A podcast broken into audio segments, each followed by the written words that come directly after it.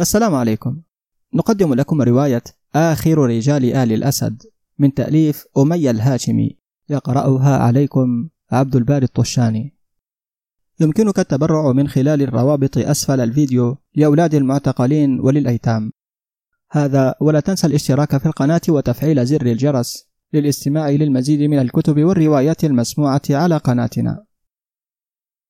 إهداء وتحية من قلبي إلى جميع إخوتي المعتقلين والمعتقلات في سجون الحرية. مقدمة المؤلف خمسة أشهر كئيبة كانت مدة كتابتي لروايتي.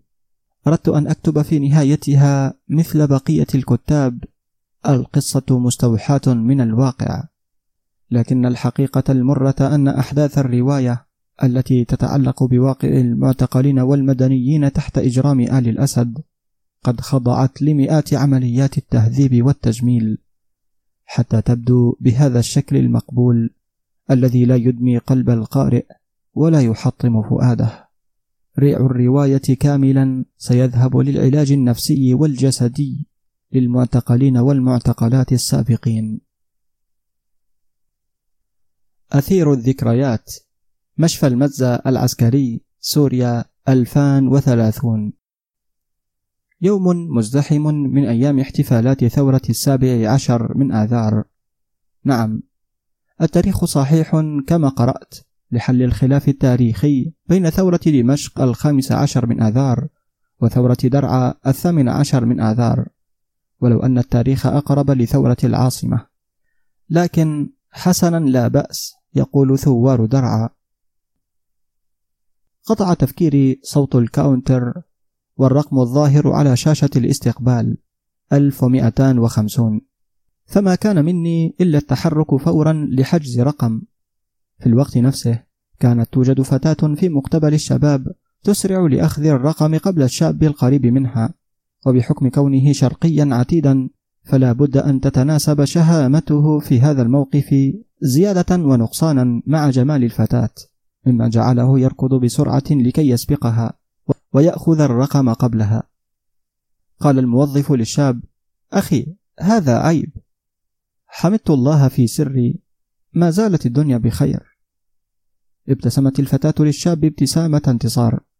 الحق يقال إن بنات هذا الجيل على الرغم من عدم تمتعهن بجمال بنات جيلنا لكنهن يحملن قوة شخصية لا تصدق. كيف لا وهن تربية أمهات الثورة اللواتي عشن تحت خطوط الفقر والقهر؟ قالت الممرضة أستاذ هوزان تفضل للغرفة خمسة وعشرون. قلت لكن يا أختي لم يحن موعدي بعد. قالت عائلات المجندين والضباط لهم عيادات خاصة يدخلون من غير رقم. ثم ابتسمت قائلة إذا لماذا اسمه مشفى المزة العسكري؟ استقبلتني الطبيبة بلهجة ديرية محببة وابتسامة عريضة ما لبثت أن بدأت تتصنعها بعد وصول نتائج التحاليل. قالت أنا متفائلة جدا. نسبة تسارع نمو السرطان في بطء. قلت يعني أيام إضافية في العمر والعذاب. قالت التفاؤل أهم ركائز العلاج. نحن نهتم بالعلاج النفسي أضعاف ما نهتم بالعلاج الجسدي. انتظار الدواء والفيتامينات في الخارج يحتاج عشر دقائق. فكرت فيها جيدا. هل أكتب قصتي أم لا؟ لا أريد أن أكتب قصتي لأنني أتمنى أن تطوى هذه الصفحة بكل آلامها. ولكن عندما أتذكر جدالاتنا ونقاشنا المستميت مع ابن قريبي لكي يذهب إلى خدمة الوطن العسكرية التي لا تتجاوز ستة أشهر مع إنهاك أنفسنا بشرح ميزاتها من رياضة وأكل وهواء صحي ومعلومات علمية وعسكرية. ثم ينتقل ذهني إلى ابن صديقي وتذمره المستمر أثناء تعبئة استمارة الحصول على بدل هوية ضائع. أن الهوية كانت أحد أهم أحلام السوريين الكرد. وبالنسبة للعرب فيمكن تحقيق الحلم. وإخراج بدل ضائع بعد جلسة تحقيق وإهانات لا تخلو من ضرب كفين. وأهم من هذا كله أن هذا المكان الراقي الذي نجلس فيه الآن كان عبارة عن مسلخ بشري للإنسانية والضمير. ثم بدأ البث على شاشات المشفى. نقل مباشر لمراسم الاحتفال بالعيد. مقابلات في المولات وتصوير ازدحام الأسواق بسبب التنزيلات. بعد ذلك حسمت قراري وقررت كتابة قصتي. وقصة أخي قتيبة. بالاستعانة بأبطال القصة الحقيقيين. القصة التي ساهمت في وصولنا نحن والشعب السوري إلى هذه الأيام. هواجس. الثالث من كانون الثاني 1992 دمشق حي الروضة الهادئ الراقي. هيئة الأركان المحصنة كالقلاع. اجتماع يضم الدائرة المقربة من حافظ الأسد. ابنه البكر باسل صهره محمد مخلوف رستم غزالة وعبد الحليم خدام. قال رستم غزالة سيدي ستة أشهر وأفرع المخابرات كلها مستنفرة في سوريا ولبنان والأردن لكن لا يوجد أي نتيجة أو دليل على وجودهم. قال حافظ ما قصدك يا حيوان؟ أنا كذاب أم خرفت؟ قال رستم حاشاك سيدي لكن قاطعه حافظ لكن غباؤكم هو الذي يخرب كل شيء. عندما تشكون بالشخص تحضرونه فورا وتحفرون قبره. لا تنتظروا لا تراقبوا. لا تمسكوا بطرف الخيط. أسلوب الحيوانة السريعة لا يعمل دائما. انتهى الاجتماع. انقلعوا للخارج. قال باسل أبي أنا سكت طوال الاجتماع. لا أريد أن أجرئ هذه الكلاب عليك. لكن أنا فعلا لا أستطيع الفهم. لا دليل لا مشتبه به. لا شيء. لماذا هذا الاستنفار الذي لم نعمله وقت أحداث حماة ولا وقت الإخوان ولا وقت عمي رفعت حتى؟ قال حافظ منذ متى كان مسموحا الرد على كلامي؟ لكن بكل الأحوال يجوز لك ما لا يجوز لغيرك لأنك وريث الذي سيحافظ على مجد عائلتنا وسلطتها ويجب أن تتعلم. التنظيم الموجود اليوم أخطر بكثير من إخوان الشياطين يقصد الإخوان المسلمين. وأسوأ من عمك رفعت وسرايا الدفاع. الحراك منظم بشكل مدهش ويضم السني والمسيحي والدرزي والكردي. فكل شيء يخطر لك. يعملون مثل شبكة المخابرات ويحاولون الاندساس في كل مكان مهم. رسموا خطة طويلة الأمد تطبخ على شمعة وسينتظرون حتى يقوون. ويحدث أمر مهم موتي مثلا حتى يظهروا على الساحة بشكل علني ومتجذر في المجتمع. وستسأل السؤال الممل المتكرر كيف عرفت بأمرهم؟ هذا اسمه إحساس الثعلب شيء تشعر به ولا تراه. عندما تجد أولاد تجار الشام يحاولون الانضمام للجيش والشقاء والتعتير وعندما تجد الاهتمام المفاجئ بالسياسة من أولاد الفلاحين بالسويداء والأرياف. قال باسل لكن هذه كلها توقعات لا يوجد شيء ملموس. رد عليه حافظ انقلع أنت أيضا. وبالخارج كان يقول محمد مخلوف المعلم بدأ يخرف أو أثقل بالشرب سهرة الأمس. قال باسل اخرس اخرس سيظنك أمير المؤمنين وزعيم التنظيم وتعالت ضحكات المجرمين. تعاطف إخواني. الخامس من كانون الثاني 1992 دمشق منطربة ومخدرة بأغنية فيروز الجديدة.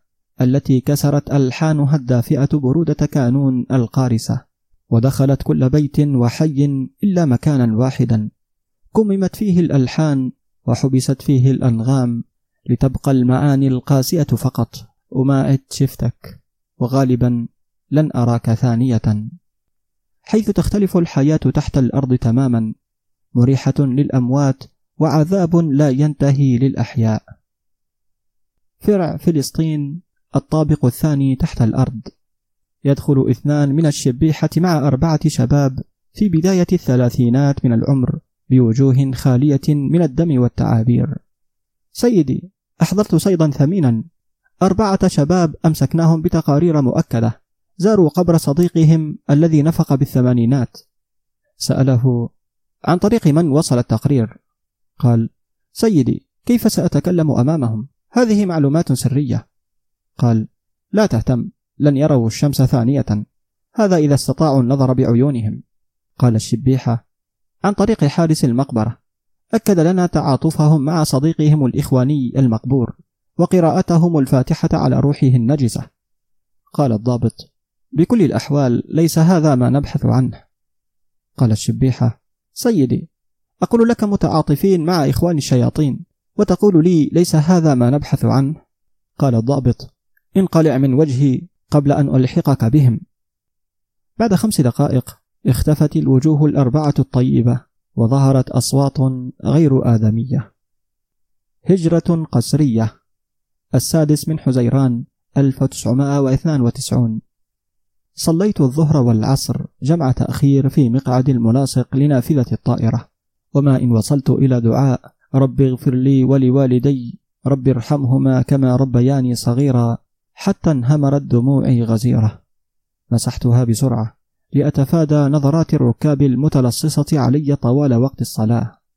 لم تكن الطائرة التي تحلق بل كانت روحي هي التي تتصاعد في السماء في أول ساعة أفارق فيها عائلتي.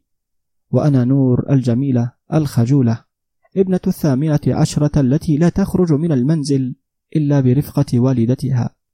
تدافعت الذكريات المؤلمة في ذهني. بعد خروج نتائج الثانوية التي نجحت بها بدرجات ممتازة كنت أسترق السمع من خلف باب غرفتي. الساعة الثانية عشر ليلا. أخي البكر محمد قال يا أبي ليس من المناسب إرسالها إلى الجامعة وخاصة تخصص الطب. كل يوم دوام وأنت تعرف خطورة وضعنا. قال أوسط إخوتي وأهدأهم عبد الرحمن نخاف أن تلوى يدنا بها. قال أخي الأصغر وتوأم روحي ومصدر صدمتي ذلك اليوم عمار. دعنا نزوجها. جميلة وعمرها مناسب والناس تتنافس على مصاهرتك. إن فعل محمد. لكي يبدأ التهديد والوعيد من الصهر المحترم عند أول مشكلة قال عمار وهل سنحضر صهرا من الشارع؟ قال محمد لكن فرد عليهم أبي كأن والد البنت ما زال حيا. قال محمد أستغفر الله. ليس هذا القصد يا أبي. من بعد إذنك وموافقتك طبعا. مصطلحات وصد ورد وتخوفات كثيرة. لم أفهم منها شيئا حينها. ساد صمت طويل. بعدما لاحظ الجميع صمت أبي المتواصل الذي نطق فجأة. سأرسل أختكم لدراسة الطب في باريس. وهكذا ترتاح قلوبنا. ونستطيع العمل. ولا أحد يلوي ذراعنا. وإن ساءت الأوضاع يكن لنا مربط فرس نذهب إليه. وهكذا تقرر مصيري ومصير الرحلة معا. منذ صغري وأنا أحلم بدراسة الطب لكن لم يخطر لي أبدا أنها ستكون في فرنسا التي لا أعرف شيئا عنها وعن لغتها وثقافتها. قوس قزح. الثامن من حزيران 1992 دمشق. حي المهاجرين. قال محمد والآن لم يعد هناك شيء يضغط علينا. أختي سافرت بأمان الله وأمنا طلقت وسافرت إلى الأردن إلى أن ننتهي من عملنا. قال الأب جهزوا أنفسكم ستأتي جماعتنا اليوم. انزل يا عبد الرحمن راقب الشارع. وأنت يا محمد أحضر الصحيفة من الفرن وأكرم صاحب الفرن والشغيلة. ولا تنسى أن تذكر لهم أن هذه عقيقة ابن عمتك. وأنت يا عمار أحضر اللبن وتكلم نفس الكلام. استودعتكم الله الذي لا تضيع ودائعه. بعد قليل بدأ قدوم الضيوف. بعض التجار ودكاترة الجامعات مهندسين أطباء أساتذة عرب وكرد من ركن الدين وعفرين والأماكن الكردية الأخرى. قال بائع الدخان والتقارير الأمنية. وأنت يا ميشال أيضا مدعو معهم إلى العقيقة. قال الضيف ميشال ما المشكلة إذا كنت مسيحيا؟ يعني حرام أن آكل منها؟ قال المخبر لا لا أقصد لكن استغربت أن تدعى أنت وأنا المسلم لا أدعى. قال ميشال والله الدعوة للأحبة والمقربين ليس ذنبي إذا لم يدعوك. طبعا وضعنا الصحيفة على جنب طبعا وضعنا الصفيحة على جنب لأن آخر شيء كنا نفكر فيه هو الأكل. وبدأ اجتماعنا. كان عددنا كان عددنا أربعين تقريبا. ثلاثون شخصيات الاجتماع وعشرة كومبيرس من العائلة مع الرضيع صاحب العقيقة. قال أبي بعد ذهاب صديقي إلى حماة وريف حلب وبالتشاور مع إخوتنا الكرد عملنا دراسة مفصلة للأغلاط والأخطاء بحركة الثمانينات ووصلنا للتالي. سأبدأ أنا بالحراك العربي. أول خطأ وقعوا به كان طبيعة الحراك لقد تصنف تصنيفا إسلاميا وحافظ الأسد صار يعرف تماما الخيط الذي يوصله إلى الثوار والمكان الذي يبحث فيه وحاول أن يقضي على كل مظاهر التدين في المجتمع بحجة الإخوان المسلمين وبالنسبة للشعب كان كل شخص غير إسلامي أو غير إخواني يأخذ موقف المتفرج الحيادي. ثانيا التواصل والتخطيط بين الثوار كان معدوما تماما، كل شخص كان يعمل على هواه، لم يستطيعوا ابتكار أي وسيلة للتواصل. أما ثالث الأغلاط كيف نواجه ببضع بواريد جيش دولة ميزانيتها كلها تذهب للدفاع والتسلح. رابعا عدم شراء ولاء الضباط الفاسدين هؤلاء الناس الواحد منهم يبيع أمه بالمال ومثل ما دفع لهم حافظ ندفع لهم أكثر ولم لا ونحن تجار السوق وحيتانه. ندفع برضانا ونحن مرفوعو الرأس. أفضل من أن ندفع الإتاوات المفروضة علينا والحذاء العسكري فوق رؤوسنا. خامسا التجسس على الضباط. لو استخدمنا طرق ملتوية مثل الخادمات. الراقصات. دس جواسيس بالخمارات. بالنهاية لنا أولاد وبنات يعذبون ويغتصبون منذ عشر سنين. من وقت أحداث الثمانينات. وسنفعل المستحيل لإخراجهم. والآن نستمع للأخ الكردي تقييمه للحراك الكردي بالماضي ورأيه بالحراك الجديد. أغلاطنا تقريبا مشابهة لأغلاطكم. فالقومية بمظاهراتنا ومطالبتنا بمطالبنا المشروعة بشكل خاص أظهرت ثورتنا وكأنها ثورة لبناء دولة مستقلة فيما كان أقصى أحلامنا هوية ومعاملة محترمة. الغلط الثاني تطبيلنا وتزميرنا لحزب العمال وانضمامنا لصفوفه بالوقت الذي كان متحالفا فيه مع نظام الأسد الذي حرمنا حقوقنا. قال شيخ العقل من السويداء: نحن عددنا ألف حاليا ولتجنب دخول أي غريب بيننا يجب ألا ندخل أحدا إلى حراكنا قبل أن نكون ممسكين عليه ممسكا بحيث تكون رجله قبل رجلنا بالفلقة. الخطوة الثانية البحث عن النخب المضطهدة من النظام والتقرب منها. الخطوة الثالثة نضع واسطات للتواصل ولا يكون تواصلنا معهم بشكل مباشر بحيث إذا وقع أحدنا بيد النظام لا نقع كلنا مثل حبات المسبحة. قال الأب: اجتماعنا السنوي الثاني سنحاول أن يكون خارج البلد لأن عددنا سيصبح أكبر بكثير الخطوات البطيئة الثابتة أفضل من السريعة المتهورة ولن يحدث أي لقاء بيننا خلال العام. أكلنا عقيقة ولادة أحلامنا وثورتنا وتودعنا على أمل اللقاء على خير العام القادم. ضحية أغلى من ضحية. الخامس من تموز 1992 دمشق مشفى المجتهد الحكومي. رهبة أول يوم هي الضيف الحاضر دائما مهما بلغت من قوة الشخصية التي تنعكس على ملامح السمراء وعيون السوداء التي تزيد نظراتي غموضا وجاذبية. لكن الذي خفف توتري قليلا معرفتي المسبقة بكبير الجراحين صديق والدي الحميم. قالت الممرضة دكتور محمد وصل مريض للطوارئ وصل مريض للطوارئ يعاني من خدر كامل. وتوقف القدرة على الكلام وانخفاض شديد بضربات القلب. قلت حولوه فورا للعناية المشددة وأنا قادم فورا. بعد التشخيص والتصوير تبين معي ومع فريق الأطباء تشوه بالصمام مما يستدعي القيام بالتدخل الجراحي فورا.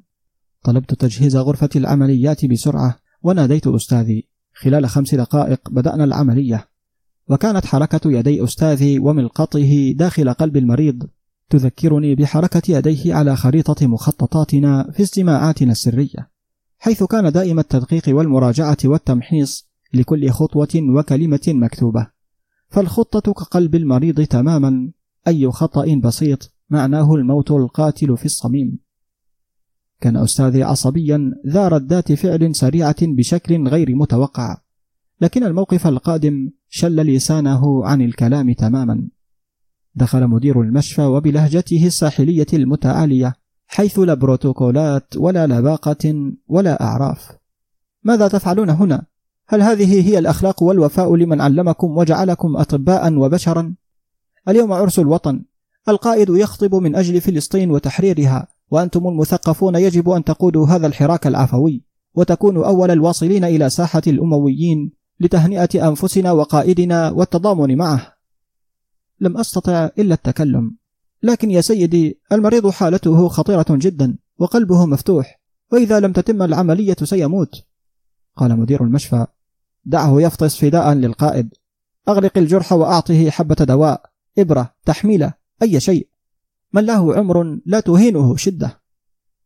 توترت يداي وأنا أخيط الجرح وانتقل رجفان قلب المريض إلى قلبي. حملنا صور باسل وحافظ ونزلنا لنهتف ونرقص الدبكة على شرف مهنتنا. ونحنث بقسم أبقراطنا ونحتفل مع كل فئات الشعب المساقة بشكل عفوي للغاية. حب أعمى. ساحة الأمويين. وسط دمشق. رددنا أنا وأستاذي الشعارات القومية الفارغة مئات المرات. ومشينا مسافات طويلة حتى تجمعت الحشود كلها في مكان واحد. ساحة الأمويين وسط دمشق. وهناك رأيت طلاب كلية الهندسة متجمعين ولم يكن من الصعب علي تمييز أخي عمار ذي الشعر الذهبي الأصفر والعينين السماوية. أتيت من خلفه. عمار مفاجأة. عمار كم لافتة وصورة معتلين عليك؟ يا عمار. لم يسمع عمار حرفا واحدا مما قلت. كانت عيناه ومسامعه مشدودة بالكامل إلى فتاة ترقص وتدبك وتحمل على الأكتاف ولا يتوقف رقصها وهتافها عند هذا الحد بل لا بد من الزغاريد التي تصحي الميت من قبره. وكان أكثر ما لفتني فيها انعدام أي لمسة أنثوية رقيقة ناعمة فيها. لكن ماذا عن عمار الذي زاد حماسه بالهتافات حتى حمل هو الآخر على الأكتاف؟ انتهت المسيرة وعدنا إلى المنزل. وأنا أمني النفس بأنها مراهقة متأخرة. طيش شباب أو أي مسمى آخر غير الحب والإعجاب. الأفعى الناعمة. أكتب للتاريخ. حقيقة لا أعرف لماذا أكتب وأشارك في هذه القصة. هل لتبرير موقفي الذي لا يبرر؟ أم لإزاحة حمل عن كاهل المتعب كل هذه السنين؟ منذ المرة الأولى التي رأيت عمارا في المسيرة اخترق سهم قلبي. لم يكن جماله فقط يسحرني بل كل شيء فيه مختلف. لم يكن صاحب النظرات التي تدور وتتجول في جسد الأنثى التي كان يتميز بها أبناء طائفتنا الذكور ولا صاحب اللمسات التي يدعي أصحابها البراءة وعدم الانتباه. لقد كان ابن أغنى عائلات دمشق وأعرقها. كان علي التقرب. ولكن بحذر شديد هذه المرة من الشاب الدمشقي المحافظ للوصول معا إلى الحياة الزوجية السعيدة البعيدة عن حياة المتنقلة للوصول معا إلى الحياة الزوجية السعيدة البعيدة عن حياة المتنقلة بين القرية وهوامش دمشق العشوائية التي غزوناها مثل الجراد. وأنا سعاد الحسن القوية لن يصعب علي هذا مهما كلف الأمر. خطتي كانت واضحة للتقرب منه مع اللباس والحركات الجادة البعيدة عن محاولة لفت النظر تكلمت مع دكتور الجامعة دكتور أريد أن أسألك عن المشروع هل من الممكن أن أكون بمجموعة عمار وأصدقائه؟ الدكتور كان ابن قريتنا وصديق والدي الحميم وكان لا بد من الانتباه الشديد قال ولماذا مجموعة عمار بالذات؟ قلت لأن عمارا وأصدقاءه أكثر طلاب الجامعة تفوقا. قال من المعيب التكلم بهذا الموضوع. هل يعقل أن ترسبي وأنا موجود؟ قلت من فضلك دكتور هذه رغبتي. بعد انتهاء المحاضرة نادى الدكتور عمار أحمد أيمن طه ستنضم الزميلة سعاد لمجموعتكم. قال أيمن لكن دكتور نحن كلنا شباب كيف ستنضم لنا؟ قال الدكتور هل قلت لكم تزوجوها؟ أسكنوا معها. لا داعي لهذا الشرف المصطنع. أفيدوها واستفيدوا منها فقط. بعد الخروج من القاعة قال أحمد تفضلي يا آنسة سعاد لنتناقش. دفع كل واحد منا خمسين ليرة من أجل المشروع. لن نأخذ منك شيئا لأن كل شيء جاهز. قال أيمن لكن يجب أن تشدي الهمة. ليكون مشروعنا الهندسي أول مشروع يقدم. وبدأت النقاشات بين أفراد المجموعة عن المشروع الذي كنت تقريبا لا أفهم منه شيئا. كنت مسحورة طوال الوقت بعينيه التي تشبه بحر اللاذقية وبريقهما الذي يتلاطم في قلبي مثل الموج. كانت مشاركتي فقط عبارة عن نكتة هنا وتعليق هناك. وانتهى النقاش باقتراح الذهاب إلى الكافيتيريا لأكل السندويش والشاي والتخفيف من تعبنا. وافقت المجموعة عمار بعد تردد. تكرر هذا الموقف في الأيام التالية مع محاولة التقرب من عمار على وجه الخصوص بتعليق على حلاقته الجديدة من جهة وبانبهاري باقتراحاته التي لم أفهم منها شيئا من جهة أخرى. أما دخولي إلى المسجد المقارب للجامعة عند دخول عمار كان لمن علامات دهشته وسعادته في نفس الوقت. قلت عمار هل الله سيتقبل مني صلاتي وأنا غير محجبة؟ قال طبعا الله غفور رحيم. بهذه الفترة صرت أسأل عمار عن الصيام والزكاة وأحكام كثيرة وكان يجيبني بكل حماس وصار يسأل عني إذا غبت ويكتب لي المحاضرات.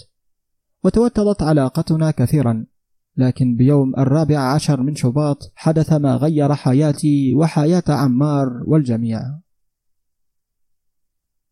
عيد الحب الرابع عشر من شباط 1993 قررت اليوم إطلاق رصاصة الحب الأخيرة على قلب الشاب الدمشقي الصعب الممتنع. قدماي ساقتان فورا إلى سوق الحميدية قسم تجهيز العرائس. تشتري العرائس هذه الملابس لترتديها بعد خلع فستان الزفاف. أما أنا فقد كانت هذه الملابس طريقي إلى لبسه. اشتريت أجرأها وأكثرها حرارة. باص المهاجرين كان مكتظا بالركاب هذه الفترة مما اضطرني لتعديل مكياجي عدة مرات من الحر.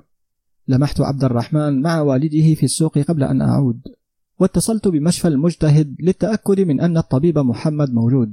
إذا الجو خال وجاهز لي.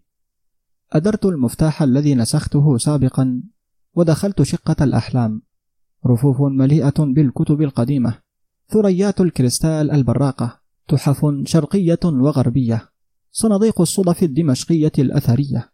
أثاث ساحر يحملك إلى أيام الدولة العثمانية البائدة. كان المنزل في منطقة المهاجرين على جبل قاسيون الذي يطل إطلالة رائعة على دمشق. دخلت غرفة عمار بسرعة. عرفتها فورا من ملابسه المعلقة التي أحفظها أكثر من كتبي. وغيرت ملابسي. بقي ربع ساعة لوصول عمار من الكلية. كانت عقارب الساعة متجمدة تكاد لا تمشي. ثم دار المفتاح في القفل. ومع الأصوات القادمة دارت الدنيا بي. لم يكن صوت عمار بل صوت والده الخمسيني الأجش. وصوت عبد الرحمن الناعم. ولم تمض دقائق حتى دخل عمار مع الطبيب محمد. قلت ماذا يحدث هنا؟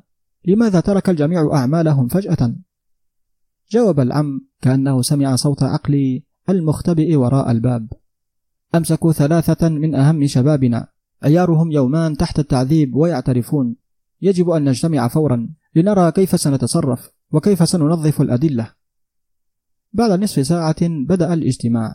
لمحت من النافذة عمارا وقد أحضر قالب حلوى كبير عليه واحد وعشرون شمعة تمثل سنوات شبابه المنتهك واتصلوا بسرعة ببعض أفراد العائلة للتغطية على بقية الشخصيات المهمة في إقامة حفل عيد الميلاد المزعوم. ثم بدأ الحضور. خليط من اللهجات الشرقية حلبية حورانية لكن ما شد أذني وألصقها بالباب سماع لهجتنا الساحلية وهي تسب وتخطط ضد القائد. شيء أول مرة أسمعه بحياتي. تجرأت أكثر وشققت الباب. نضال سليمان ابن قريتنا المتذمر دائما من الفساد والمحسوبيات في نظام القائد. اختبأت داخل خزانة عمار بعدما وعت أذني وعيني كل الأسماء والوجوه. لم تسنح لي أي فرصة للخروج طوال اليوم والليل. لكن ما كان يسلي قلبي قليلا هو التلصص ورؤية عمار وهو نائم. كان أبيض اللون مع شعر أشقر رمادي على صدره. كان مثل الملاك. لكن كانت فكرة تأخذني وفكرة تعيدني. ذكريات الفقر وبيع الفلاحين بناتهم خادمات للعائلات السنية قبل وصول حافظ الأسد إلى الحكم. فرص العمل المتوفرة لي ولإخوتي ولكل أبناء الطائفة العلوية بدون الحاجة للشهادات والخبرة. العزة والترفع الذي لم يشعر به آباؤنا وأجدادنا من قبل. وهل العم الدمشقي المتعجرف سيقبل بي كنة وأم أحفاد هذا القصر؟ أم سيقبل أن يصافح يد والدي التي لا تبارح بطحة العرق؟ أريد عمارا عمارا ولوحده فقط. فرع فلسطين الخامس عشر من شباط 1993 الساعة العاشرة صباحا. قال الضابط هذه المعلومات مؤكدة يا سعاد؟ قلت. نعم يا سيدي. لكن ابنه عمار ليس له علاقة بالموضوع أبدا. إنه زميلي بالجامعة وأنا أعرفه جيدا. قال الضابط. الآن نعرف إن كان له علاقة أم لا. قلت. سيدي أنا أؤكد. يا سيدي ليس له أي علاقة ولا يعرف شيئا عن الموضوع أبدا. أعطيت كل الأسماء وخرجت من الفرع مرفوعة الرأس. الآن لا يوجد شيء يفرق بيني وبين عمار ولا يوجد شيء يفرق بين عائلتي ومناصبهم وامتيازاتهم. سبع عجاف هي سنوات الجوع في مصر القديمة. أما الأيام السبعة القادمة في المعتقل فكان كل يوم يعادل سنة منهم. بعد أقل من ساعة بفرع فلسطين. يا سيدي والله هذا كله افتراء. نحن لا علاقة لنا بشيء. نحن مجموعة أصدقاء. نحب أن نجتمع كل فترة وفترة مجرد اجتماع عادي. قال ضابط الأمن. وما كان طبيعة اجتماع الأمس؟ قال أبو محمد. عيد ميلاد ابني عمار. قال الضابط. على من تضحك؟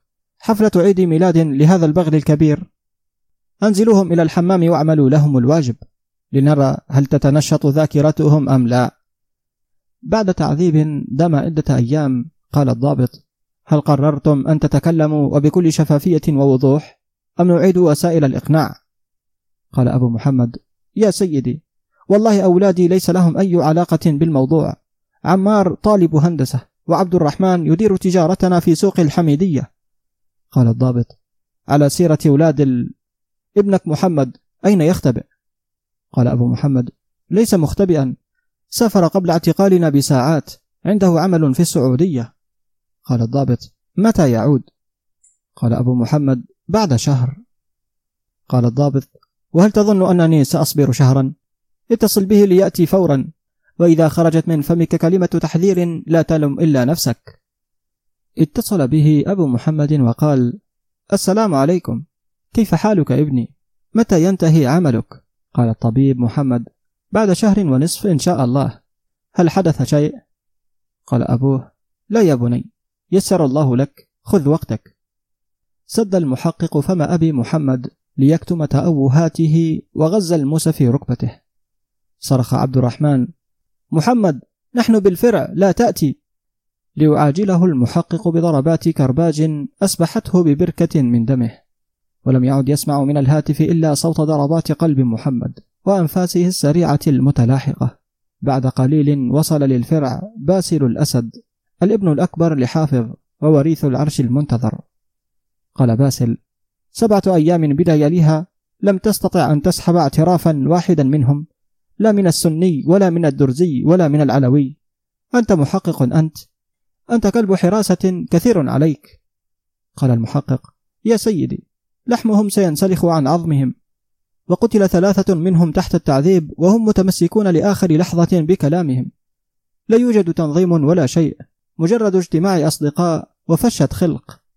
قال باسل انقلع من أمامي واترك الموضوع لي. مسك باسل الملف. أبو محمد التاجر الدمشقي المعروف أول المقبوض عليهم مع أبنائه. الزوجة مطلقة في الأردن البنت الوحيدة في باريس خطان تحت البنت. يوجد عمة عجوز. أحضروا لي العمة فورا. بعد نصف ساعة السلام عليكم. أهلا وسهلا بالحجة. رد باسل. قالت العمة يا ابني الله يحفظ شبابك ويحميك لأهلك. أخي وأولاده ليس لهم علاقة بالسياسة. قال باسل يكفي اسكتي. تسمعين كلامي وتقولين أمرك سيدي. اتصلي بابنة أخيك التي بفرنسا فورا. قالت العمة بخوف. ابنة أخي يا سيدي ليس لها دخل بالموضوع ولا تعرف شيئا. طالبة صغيرة مشغولة بدراستها. قال اتصلي بها ودعيها تأتي. وإن لم تأتي سآخذ ابنتك بدلا عنها. قالت العمة وهي ترتجف حلفتك بالله حلفتك بأمك وأبيك وبكل غال عندك. قال باسل قلت لك لن أعتقلها. مجرد بضعة أسئلة. هل أنا كذاب؟ قالت حاشاك لكن أنا لا أملك رقمها. ضحكة استهزاء وتباه على وجه باسل قال لا تهكلي هما عندنا أرقامكم وأرقام الذين خلفوكم. مسكت العمة السماعة بيد ترتجف. قالت نور أهلا أهلا كيف حالك عمتي؟ اشتقنا لك. قالت وأنا بالأكثر. قالت نور لماذا صوتك متغير؟ العمة مريضة قليلا. نور. أنا سافرت من هنا وأنتم نسيتموني فورا. أسبوع كامل لا أحد يتصل بي. قالت العمة. أبوك مريض قليلا. إذا استطعت احجزي وتعالي بأسرع وقت. نور. ما مرضه؟ قولي لي. لقد أخفتني كثيرا. أغلق باسل السماعة وقال ستبقين بضيافتنا حتى تأتي نور. تنور لنا الفرع. غزالة بين السباع. الثالث والعشرون من شباط 1993 وصلت إلى مطار دمشق الذي لم أره منذ شهور. لم يستقبلني هناك إلا نسمات دمشق الباردة. على باب المطار وقفت أبحث عن سيارة أجرة تقلني وفي قلبي كم هائل من الحنق والغيظ بسبب عدم استقبال أحد من أهلي لي. سيارة بيضاء بشبابيك سوداء تقف بجانبي. خرج منها شاب وفتح الباب وقال تفضلي معنا. قلت كيف سأتفضل معكم؟ من أنتم؟ صرخت أمام السياح الأجانب بملء صوتي. قال الشاب تعالي بأدبك. إذا أردت رؤية أبيك وإخوتك أحياء.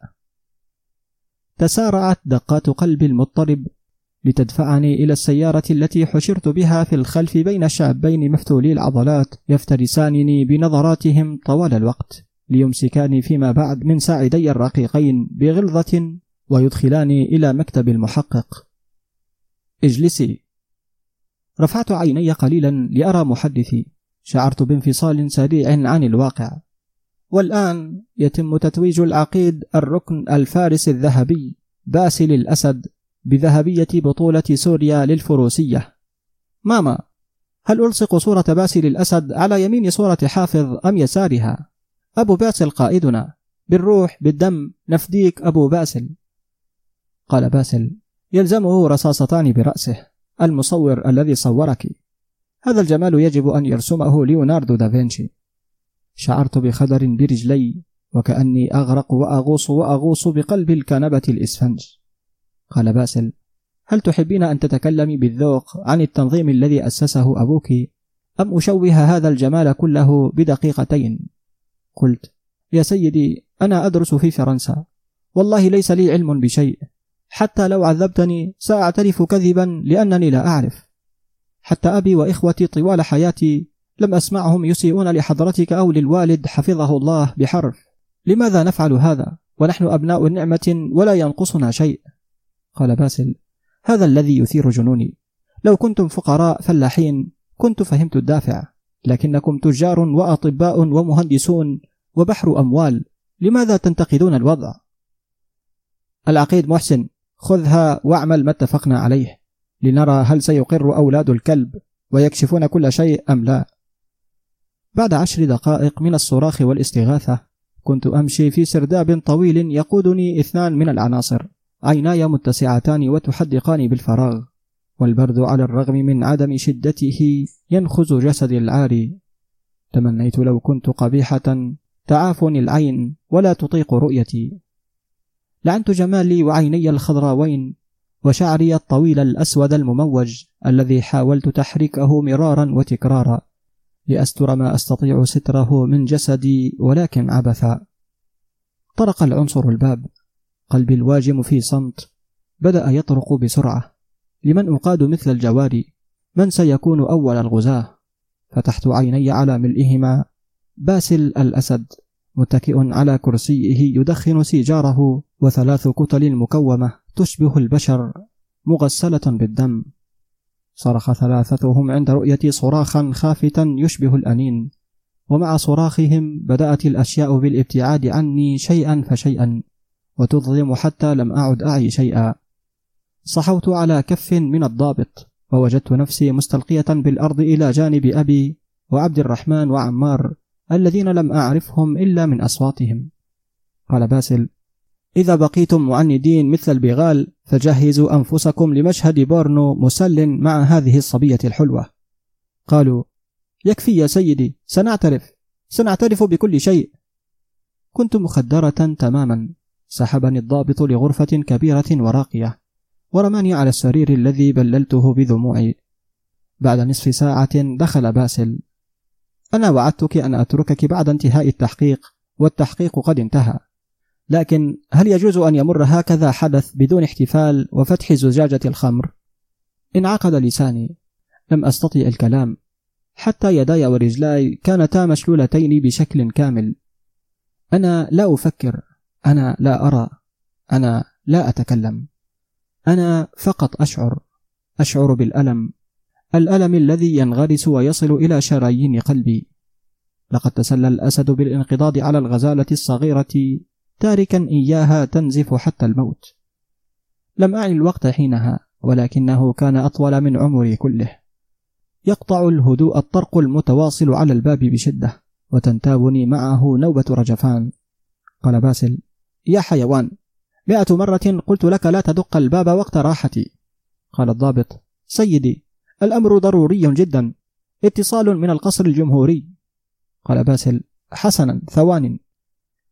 نظر لي باسل نظرة قرف ولبس ملابسه بسرعة ودخل المكتب المجاور. قال أهلا أهلا بابن العم. لماذا؟ ما علاقة السفارة الفرنسية؟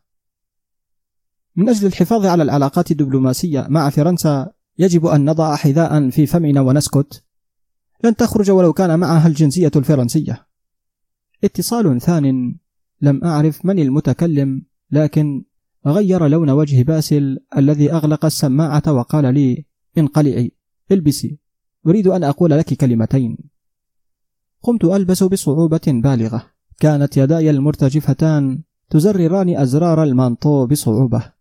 والحجاب وضعته من غير لف لأن يدي كانتا عاجزتين عن ربطه. آلة الزمن الاختراع الذي يأخذنا إلى الماضي ويرينا الأجداد أو إلى المستقبل لنرى الاختراعات. لم أرد من هذه الآلة إلا تقديم الاتصال نصف ساعة فقط لإنقاذي قال باسل إذا علم مخلوق بما حدث بهذه الغرفة لا تلومي إلا نفسك. أحضرك أنت وأمك لو كنتما بقصر الإليزيه وأربطكم بهذا السرير وآمر كل عناصر الحرس الجمهوري أن يسلموا عليكم بطريقتهم الخاصة. والآن انقلعي من وجهي. ركضت من الفرع بسرعة مثل المجانين. قال سائق الباص العمى بقلبك هل تريدين الانتحار؟ ركضت إلى خالتي لتحجز لي على أول طائرة متجهة إلى باريس. ارتفعت الطائرة. وأنا واجمة أحدق من النافذة.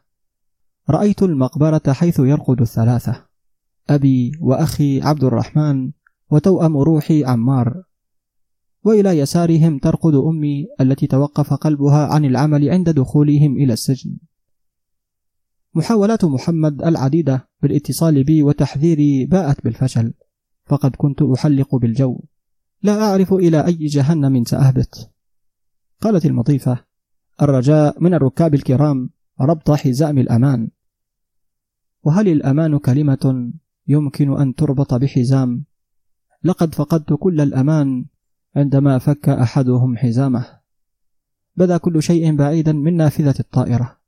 دمشق. القبور الأربعة الراسية على جبل قاسيون تراقب دمشق بحزن وأسى. الأرملة السوداء. محاولاتي لإنقاذ حبيبي عمار كلها باءت بالفشل. لدرجة أن ضربني أبي مرة من المرات. قلت يا أبي ما ذنب عمار؟ قال متستر على الجريمة ذنبه مثل ذنبهم. قلت لكن المحقق وعدني ألا يعتقله. قال أبي وغير رأيه ووجد أهمية بإلقاء القبض عليه. بكيت عدة أيام. حقدي على أهل عمار سرق مني عمارا أيضا. بكيت ليال طويلة لكن ماذا يفيد الندم بعد الآن؟ عاد لي الأمل بعد قرار الرئيس إصدار عفو عن بعض السجناء غدا. السادسة صباحا كنت أول الواقفين أمام فرع فلسطين وقلبي يخفق بسرعة. يا ترى عمار سيسامحني؟ لكنه لن يعرف وأنا سأخبئ السر بقلبي وسأنسيه هذه الأيام السوداء. كنت متأكدة تماما أن عمارا سيخرج. بدأ المعتقلون بالظهور. أجساد نحيلة. أقدام متورمة تكاد لا تستطيع حمل أصحابها. كلما أطل شاب أشقر كان قلبي يطير فرحا حتى يتبين لي خطئي. لم يخرج أي اسم من الأسماء التي أدليت بها للمحقق إلا اسم واحد الناشط العلوي فقط. كانت دهشتي لا توصف بخروجه. لماذا لم يخرج أحد سواه؟ أتوقع أنه نفسه لا يعرف لماذا. ركضت إليه فورا لأسأله عن عمار. قال من أنت؟ قلت ابنته. عفوا عفوا. أخته. قال فليرحمه الله. ارتاح من العذاب برفقة أبيه وأخيه. إذا احتجت لشيء أخبريني يا ابنتي. كل أهالي أفراد التنظيم كانوا ينتظرون أقاربهم وينظرون للناشط العلوي نظرة مليئة بالحقد والريبة. مهما بلغ الإنسان من الخبث مهما بلغ الإنسان من الخبث فلن يصل إلى خبث النظام البعثي. لقد أطلق سراح الناشط العلوي وأطلق على تاريخه المعارض رصاصة لا توصف بالرحمة أبدا حيث توجهت جميع نظرات الشكوك نحوه. وتلاشى الأمل بوجود إنسان حكيم معارض في طائفة الرئيس ليضرب حافظ عصفورين بحجر واحد تزداد ثقة العلويين بالحصانة المطلقة الممنوحة لهم من رئيسهم وتنعدم الثقة بين الطوائف السورية والمحايدين والإصلاحيين من الطائفة العلوية على قلة عددهم. مشيت في شوارع دمشق هائمة على وجهي حتى وصلت منطقة المهاجرين لأصعد في البرد على جبل قاسيون حيث المقبرة. وقفت لي عدة سيارات أجرة، لكني رفضت الصعود. كنت أريد أن أمشي حافية متألمة، عل الله يرأف بحالتي ويكفر خطيئتي. السلام عليكم دار قوم مؤمنين. أنتم السابقون ونحن اللاحقون. كأني أول مرة أسمع هذه الكلمة. إنه الموت. الذي يأتي السجين كما يأتي السجان. سيأتي حافظا كما يأتي الفلاح والمواطن. دخلت المقبرة. ما زال التراب رطبا. لا أعرف ماذا أقول يا عمار. لكن ما يريح قلبي قليلا أنك عند أرحم الراحمين مع أمك وأبيك وأخيك. لن يعاتبك أحد على حبك الصافي لي وغدري بك. إنك في دار النعيم حيث لقاء الأحبة حيث لا عتاب. لا جدال لا نقاش. أرجوك سامحني لقد صدقت أكذوبة المحاكمات العادلة والعفو. لا أعرف كيف أكمل حياتي وبما ستنفعني المناصب المهداة لنا أو الحراسة التي لا ينفذ منها إنسان. طالما روحك وروح عائلتك وأصدقائكم ستبقى تلاحقني وتؤرق ليلي وتقض مضجعي. اكتئاب. مطار شارل دي غول باريس 1993 كان بانتظار عمي المهندس المدني وتوأم والدي الحقيقي والروحي وزوجته الحنونة العطوف. بادرا إلى ضمي وعناقي. أما أنا فكنت أنظر نظرات شاردة غريبة. لم يسألاني أي سؤال. عدنا فورا إلى المنزل. وعلى مائدة تتناغم فيها الأطباق الفرنسية الشهية مع الأطباق الشامية الأصيلة. تقيأت عدة مرات ودخلت غرفتي وشرعت بالبكاء. قال عمي لا تهتمي يا بنيتي غدا تتحسنين فقط ارتاحي. سأؤجل دراستك بالجامعة فصلين. قالت زوجة عمي غدا نرى طبيبا نفسيا جيدا يعطيك أدوية تهدئ أعصابك وتريحك. خذي هذه الحبة الآن ونامي. في اليوم التالي بدأت رحلتي الطويلة مع مضادات الاكتئاب والمهدئات. الأرواح تتكلم. نعم أنا أنيسة إسماعيل خادمتك سيدي. الله يحفظك لنا ويرفع رأسك مثلما رفعت رأسنا ورأس طائفتنا. لولاك ولولا أبونا القائد ما كنت حلمت بمنحة الطب في أرقى جامعات فرنسا قال باسل توقفي عن كثرة الكلام هل تعرفين نور؟ قالت أنيسة نور أم المانطو والحجاب؟ نعم أعرفها سيدي لكن من وقت عودتها من سوريا لم أرها ولم تأتي إلى الكلية قال باسل سآمرك أمرا وأنت وذكاؤك إما تحافظين على منحة الطب وتكسبين عشرة آلاف دولار مع بطاقة طائرة تزورين أهلك أو سعرك رصاصة إذا علم بهذا الأمر مخلوق. قالت أنيسة أنا يا سيدي عبدتك وخادمتك المطيعة وأفديك بروحي. قال باسل جيد. تقربي من البنت وأعرفي أخبارها جيدا وخاصة ماذا حدث معها عندما كانت في سوريا.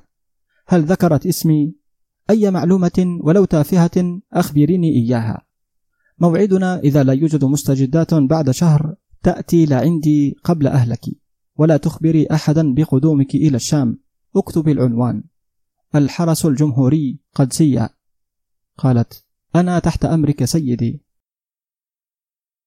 عشرة آلاف دولار يعني شقة صغيرة أنيقة أو سيارة حديثة. آمال وطموحات كثيرة كانت تدور في رأس الشابة الصغيرة بعد البحث والتودد إلى صديقات نور.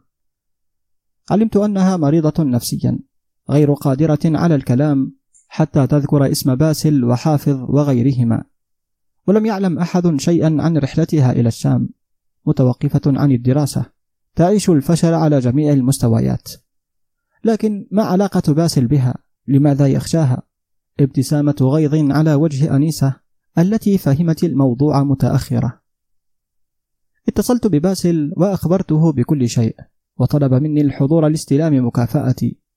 كان اللقاء مرتقب في القصر المشاد على قمة جبال الحرمون الذي يطل على الهامة وقادسية بمنظر أخاذ، حيث تتمايل فروع الأشجار على نهر بردة لتغطيه بكثافتها. هدوء مهيب إلا من صوت بعض الطيور التي كانت تغرد وتنقر الثمار من الأشجار. طرقت الباب مرارا لم يجب أحد. دفعت الباب الفيلا ساكنة. مظلمة وباردة برود الموت. قلت سيدي أنا جئت وعملت الذي أمرتني به. سيدي أين أنت؟ أغلق الباب فجأة وعم الظلام.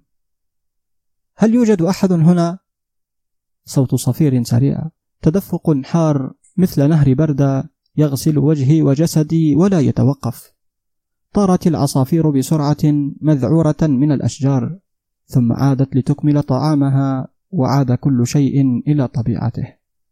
وسجل في النفوس أنيسة إسماعيل مفقود. مواء قط. كندا كالجاري مسجد بيت النور 1993 لم يحضر لصلاة الفجر في هذا اليوم المثلج إلا الإمام وبضع عمال من المعمل المجاور. بعد تكبيرة الإحرام مباشرة على صوت صراخ رضيع طغى عويله على صفير الرياح والعواصف. خفف الإمام من الصلاة وبعد السلام طلب من النساء خلف الستار تهدئة الرضيع لإكمال الذكر والدعاء لكن عبثا. الصغير يأبى التوقف. شيخي لا يوجد نساء في المسجد. ركض الإمام والمصلون لاستكشاف الأمر وفتحوا باب المسجد. ليجدوا رضيعا مع زجاجة حليب ساخنة. ليجدوا رضيعا مع زجاجة حليب ساخنة. أخذوه بسرعة خوفا عليه من الصقيع وذئاب الغابة الملاصقة. لا ورقة لا إثبات. فقط غطاء سماوي منقوش عليه تاريخ الميلاد وكلمتان باللغة الإنجليزية. My name is كتيبة. كتيبة؟ ما هذا الاسم الغريب؟ هل هو من الكتابة أم من الكتاب؟ في الغابة الثلجية لمعت أربع عيون آدمية. راقبت ووعت الوجوه جيدا وتحركت بسرعة تسابق الزمن. المركز الوطني للقطاء. أخذ الرضيع الجنسية الكندية كما يأخذها جميع اللقطاء في المركز. احتشدت المربيات الأربع على السرير الصغير يراقبن الرضيع الذي يشرب زجاجته بنهم. قالت إحداهن عيناه واسعتان يبدو عربيا. قالت الأخرى بشرته شديدة البياض ربما كان أوروبيا. لم يقطع تأملاتهم إلا صوت خربشات غريبة قادمة من قسم الأدوية. شعر الجميع بخوف. قالت سوزان لنخبر الحارس. ثم دخلوا جميعا. الغرفة مقلوبة رأسا على عقب. قالت إحداهن ماذا يريد اللص بغرفة الدواء؟ قالت الأخرى اختفت عينات تحليل دم الأطفال. يجب أن نخبر الشرطة فورا. قالت سوزان وأن نأخذ حذرنا سننيم الأطفال في غرفنا الليلة. قالت إحدى الممرضات سآخذ قتيبة وسيلينا إلى غرفتي. لم تستطع الشرطة حل اللغز وكان قتيبة دائم البكاء ليل نهار الأمر الذي شجعهم على تسليمه لأول عائلة تطلب تبنيه. تفاؤل مؤقت 2012 اليوم حفل تخرجنا أنا وهوزان من الثانوية العامة. عملت أمي كل جهدها بتحضير الأطباق الشهية لنا ودعوة أصدقائنا. قالت هوزان يا أمي لقد أتعبت نفسك كثيرا. قالت أمي يا ليت كل التعب مثل هذا. أنت وأخوك قتيبة عيناي الاثنتان. كان تخرجي من الثانوية البريطانية international الخاصة بينما تخرج هوزان من ثانوية حكومية. لم يشكو هوزان ولم يتذمر يوما من التمييز بالأموال المقدمة لي التي تفوق قدرة والديه حتى. وكانت هديتي موبايل آيفون أحدث إصدار. أما هوزان فقد كانت فرحته لا توصف بالبدلة الرياضية والحذاء الرياضي الجديد. تلاشت الابتسامة عن وجهي وقلت لأبي إذا كان هوزان يقبل فأنا لا أقبل.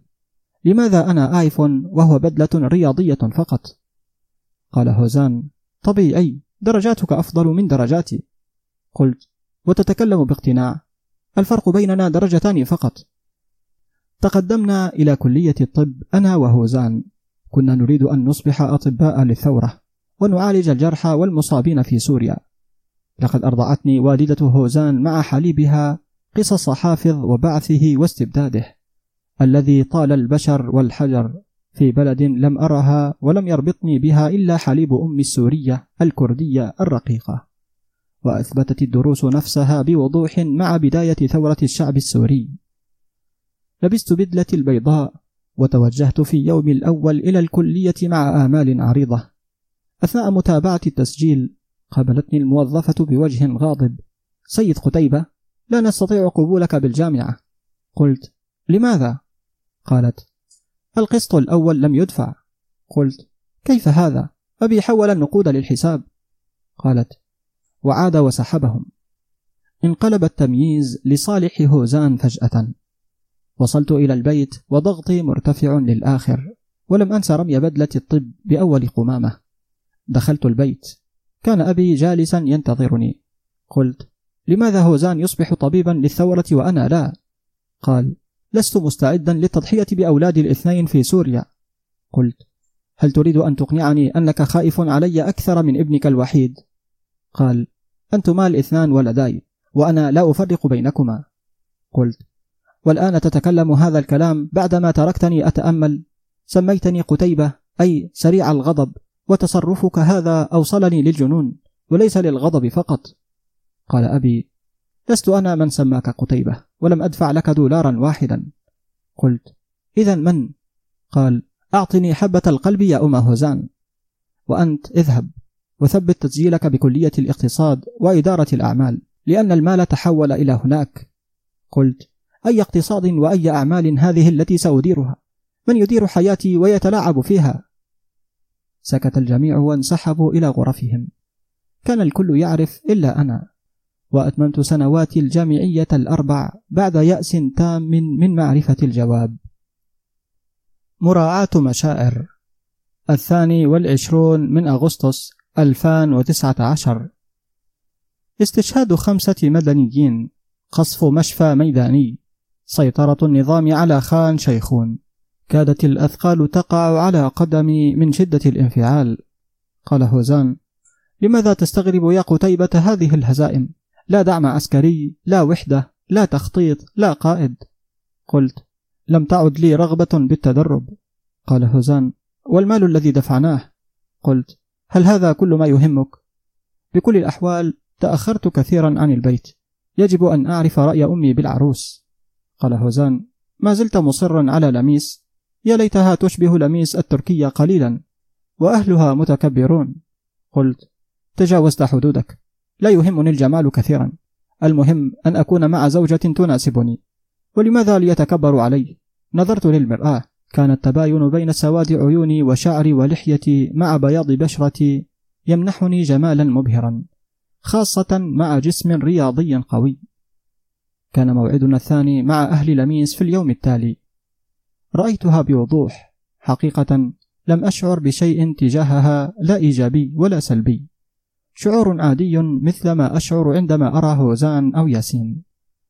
لكن بكل الأحوال الحب بالنسبة لي ليس بالأمر المهم كثيرا. المهم أن يكون عندي عائلة حقيقية وأولاد يحملون اسمي وأفتخر بهم ويفتخرون بي. قال والد لميس نعم يا ابني لقد فهمت أنك يتيم ورباك الحج والحجة حفظهما الله لكننا لا نعرف من أمك من أبوك. عذرا. العرق دساس. وماذا سنقول للناس إذا سألونا من أين صهركم؟ من على باب الجامع. إننا عائلة راقية جدا. نترفع عما لا يليق بمستوانا. خرجت من البيت غاضبا. ليس من الرفض بقدر الإهانة. وأمي وأبي يواسياني مثل ما يفعلان في كل مرة. لأن كل العائلات الكريمة رفضت تزويجي. هدية غريبة.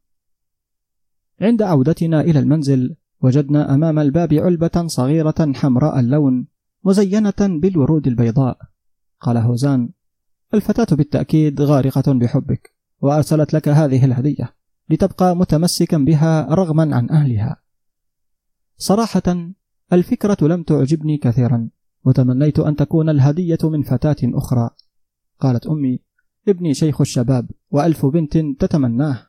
فتحت العلبة وجدت داخلها زجاجة صغيرة ملفوفة بعناية فتحتها. منظر الدم القاني الذي بداخلها جمد الدم في عروقي. تذكرت مشاركتي بنشاطات للثورة السورية. تذكرت اغتيال الناشطتين عروبة وحلا. دم من هذا؟ اتصلت بياسين وركضنا أنا وإياه وهوزان للمخفر. مركز مكافحة الجريمة تورنتو. قلت سيدي عدت إلى بيتي ووجدت زجاجة الدم أمام الباب. عدل الضابط جلسته وبدأ الاهتمام على وجهه الخمسيني القدير. قال وصلك تهديد قبل هذه المرة؟ قلت لا لكن أنا معارض للنظام وأشارك بحملات باللغة الفرنسية والإنجليزية لجمع التبرعات والتعريف بجرائم النظام. قال الضابط الكندي حسنا اكتب معلوماتك كاملة وأعطنا عينة من دمك ولا تخف. ستكون أنت وعائلتك تحت المراقبة الكاملة من قبلنا وسنقوم بمشاهدة كاميرات المراقبة القريبة. بقينا في المخفر لليوم التالي بانتظار نتائج تحليل الدي إن اي الحمض النووي لمحاولة الكشف عن هوية صاحب الهدية وإذا كنت على معرفة به. في الصباح ناداني الضابط بصوت غاضب وأمسكني من يدي دافعا إياي إلى خارج المخفر.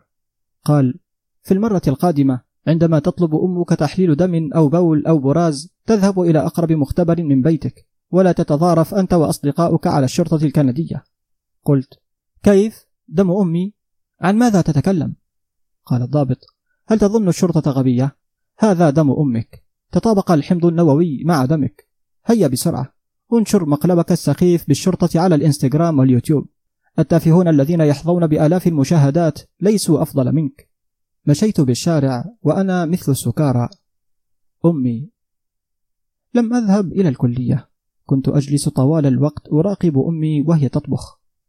قالت هل حفظت المقادير جيدا إن شاء الله؟ قلت لا تستهزئي بي. همي يكفيني وزيادة. قالت لماذا الهم يا ابني؟ والله هذه بشارة خير أن أهلك أحياء. قلت وماذا يهم؟ أنا لا أبدلك ولا أبدل أبي بأحد. أنتم من أفنيتم نفسيكما بتربيتي لكن قصة الدم لا تدخل عقلي. إذا أرادوا اللقاء بعد كل هذه السنين فليأتوا أو يرسلوا رسالة. لكن قنينة دم أي نوع من الأهل أهلي؟ سألت بخجل ولأول مرة ماذا قالوا لكم في دار اللقطاء عني؟ قالت أمي قالوا لنا أن اسمك قتيبة وتاريخ ميلادك ومعلومة واحدة فقط. قلت ما هي؟ قالت أمي قالوا لنا أنهم وجدوا في دمك أثناء التحاليل آثار نوعين من مضادات الاكتئاب. من الواضح أن أمك كانت تعاني كثيرا خلال حملها. قلت كانت تفكر بهذا الأمر قبل أن تتسلى. قالت أمي أنت تظلمها. الاحتمال الأكبر أن ما حدث كان رغما عنها. آخر ما يخطر على البال الثامن والعشرون من نيسان 1993 مضى شهر منذ عودتي إلى فرنسا بشكل جيد نوعا ما بمساعدة المهدئات. لم أكن أتكلم أبدا خلال هذه الفترة لكن مع بداية الشهر الثاني تغيرت حالتي للأسوأ. القيء لم يعد يتوقف والدوار مستمر طوال الوقت. قالت زوجة عمي لا تقلقي يا نور سنذهب للطبيب. ربما يجب علينا تغيير مضاد الاكتئاب. وهكذا بدأ الكابوس. قال الطبيب يجب عمل فحص عام للجسم. هل الفتاة سيدة أم عذراء؟ قال زوجة عمي ما هذا الكلام؟ طبعا عذراء. نحن مسلمون ولا نقيم علاقات قبل الزواج. عملت التحاليل. طلب الطبيب عمل إيكو للرحم. صوت النبضات الأيدي والأرجل الصغيرة. قال الطبيب مع ابتسامة خبيثة مبارك صبي. عشر دقائق صمت تخيم على المكان ثم تمالكت زوجة عمي نفسها هل يوجد إمكانية للإجهاض؟ قال الطبيب لا الجنين متكون في سيارة الأجرة لم تتوقف زوجة عمي عن السؤال كيف؟ متى؟ لماذا لم تتكلمي؟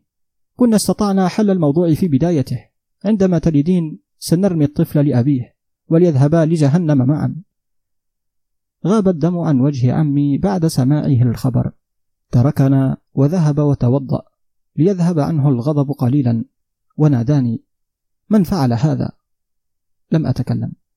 أعاد النداء بصراخ ونبرة تهديد ووعيد. قلت وبصوت يرتجف باسل الأسد. قال عمي نور لا تكذبي. انهمرت دموعي والله إنه هو. ولو جاز لي القسم بتراب عائلتي المقتولة لا أقسمت.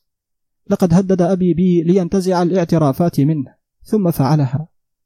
بعدها حاولت بكل الطرق الممكنة إجهاض الجنين. وسائل تقليدية قرفة وزنجبيل أدوية. لكن لا فائدة. كان متشبثا بالحياة تشبثي بالموت. كأن الآلام تزيده قوة. حتى قررت التوقف عن الطعام. في المساء جاء عمي. يومان لم تأكلي. ماذا يحدث لك؟ هل جننت؟ تريدين الانتحار؟ قلت أريد أن أموت ويموت ابن الحرام الذي بداخلي. قال عمي الذي تتكلمين عنه هو طفل ليس له ذنب. ثم هذه هدية لحافظ الأسد. يجب أن نعتني بها ونكبرها ونعيدها له. وابتسم عمي ابتسامة واثقة. في الأيام التالية كانت عناية عمي بي وبالجنين غريبة جدا تذكيري بالفيتامينات الطعام الصحي الراحة التامة. وكأن الطفل القادم سيحمل اسم عائلتنا الراقية وليس سينكس رأسها إلى الحضيض. في هذه الفترة كنت أسمع عمي يتكلم كثيرا عن تثبيت الطفل وطريقة إخراج جواز سفر له. وطريقة إخراج جواز سفر له مع اتصالات متتالية إلى كندا. لم يكن الموضوع يهمني من قريب أو بعيد. كنت فرسا يحمل فارسه ويوصله إلى غايته دون أي تدخل أو استفسار. فجر الحادي عشر من نوفمبر 1993 استيقظت على ألم يعصر رحمي وظهري. لقد حان وقت خروج الكائن الدخيل. لقد حان وقت انقطاع الخيط الذي يصلني بباسل وابنه غرفة الولادة تشبه غرفة التحقيق صراخ وعويل وبقية الناس يتصرفون بشكل طبيعي لكن الغرفة الأولى تقود إلى الحياة والأخرى إلى الموت. اشتد المخاض علي ثم بدأت أشعر بخدر وصفاء مريح. أبي يلا يا ابنتي شدي الهمة إنها مجرد ولادة. عمار يلا يا دلوعة يكفي دلال. ويد أمي كانت تمسد رأسي بحنان دون أن تنطق بأي كلمة ولمساتها كانت تزيدني نعاسا واسترخاء أغمضت عيني على لمساتها الناعمة ثم صحوت فجأة على صوت بكاء مزعج. حتى زيارة أهلي حرمتني منها يا ابن السلالة القذرة. خرج الوليد وقطع حبله السري وقطعت شعرة معاوية بيني وبين باسل. أسرع عمي وأخذ الرضيع. إلى الآن لم أتجرأ على رؤية الطفل. كنت أخافه كما أخاف باسل. لكن فضولي جعلني أنظر من نافذة المشفى لأرى عمي يحمل رضيعا صغيرا ضعيفا يحاول التقام الغطاء كلما اقترب من فمه. نزلت من عيني دمعة وقلت لا إراديا استودعتك الله الذي لا تضيع ودائعه. وبعد شهرين برد قلبي قليلا بموت باسل بحادث سيارة. صدمة. 2019 بعد تخرج أهدانا والدنا عمرة. لقد كانت أجمل هدية تغسل عن قلبي الحزن. بعد تخرجي من فرع لم أستطع أن أحبه أبدا. وبعد رفض البنات اللواتي أحببتهن وتقدمت لهن الزواج مني مرارا. كم دعوت أن أحصل على عائلة سعيدة وأن أعرف والدي. قررت التصالح مع نفسي والقبول بهما مهما كانا. المهم أن أعرف هذا اللغز الذي ينغص علي حياتي. السلام يغمر قلوبنا المتعبة بعد انتهاء المناسك. توجهنا إلى المبيت في الفندق لنرتاح استعدادا للعودة صباح الغد. في الليل بدأ هوزان بالتلوي والألم من أمعائه. أعطاني اسم مشفى نذهب إليه.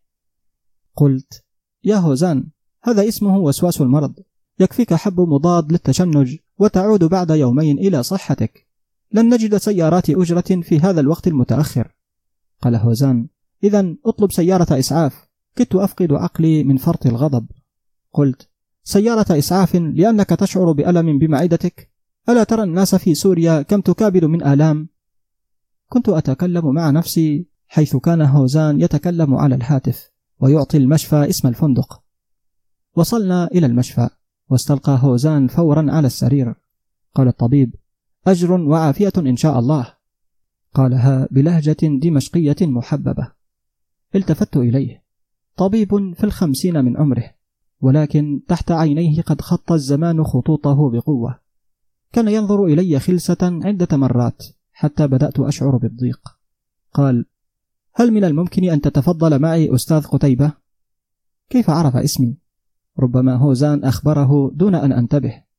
قلت طمني عن هوزان. قال لا أستطيع شرح حالته إلا لفرد من عائلته. قلت أنا أخوه.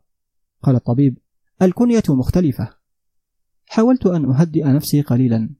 قلت أمه وأبوه ربياني قال الطبيب ودرست إدارة أعمال بعد أن كانت رغبتك الطب. تتدرب في نادي القوة الرياضي. لا تحب أكل السمك. قلت كيف تعرف كل هذا عني؟ قال الطبيب اجلس يا ابن أختي. واهدأ ولا تخاف على هوزان. إنه يجلس في الغرفة الآن يشرب العصير ويشاهد المباراة.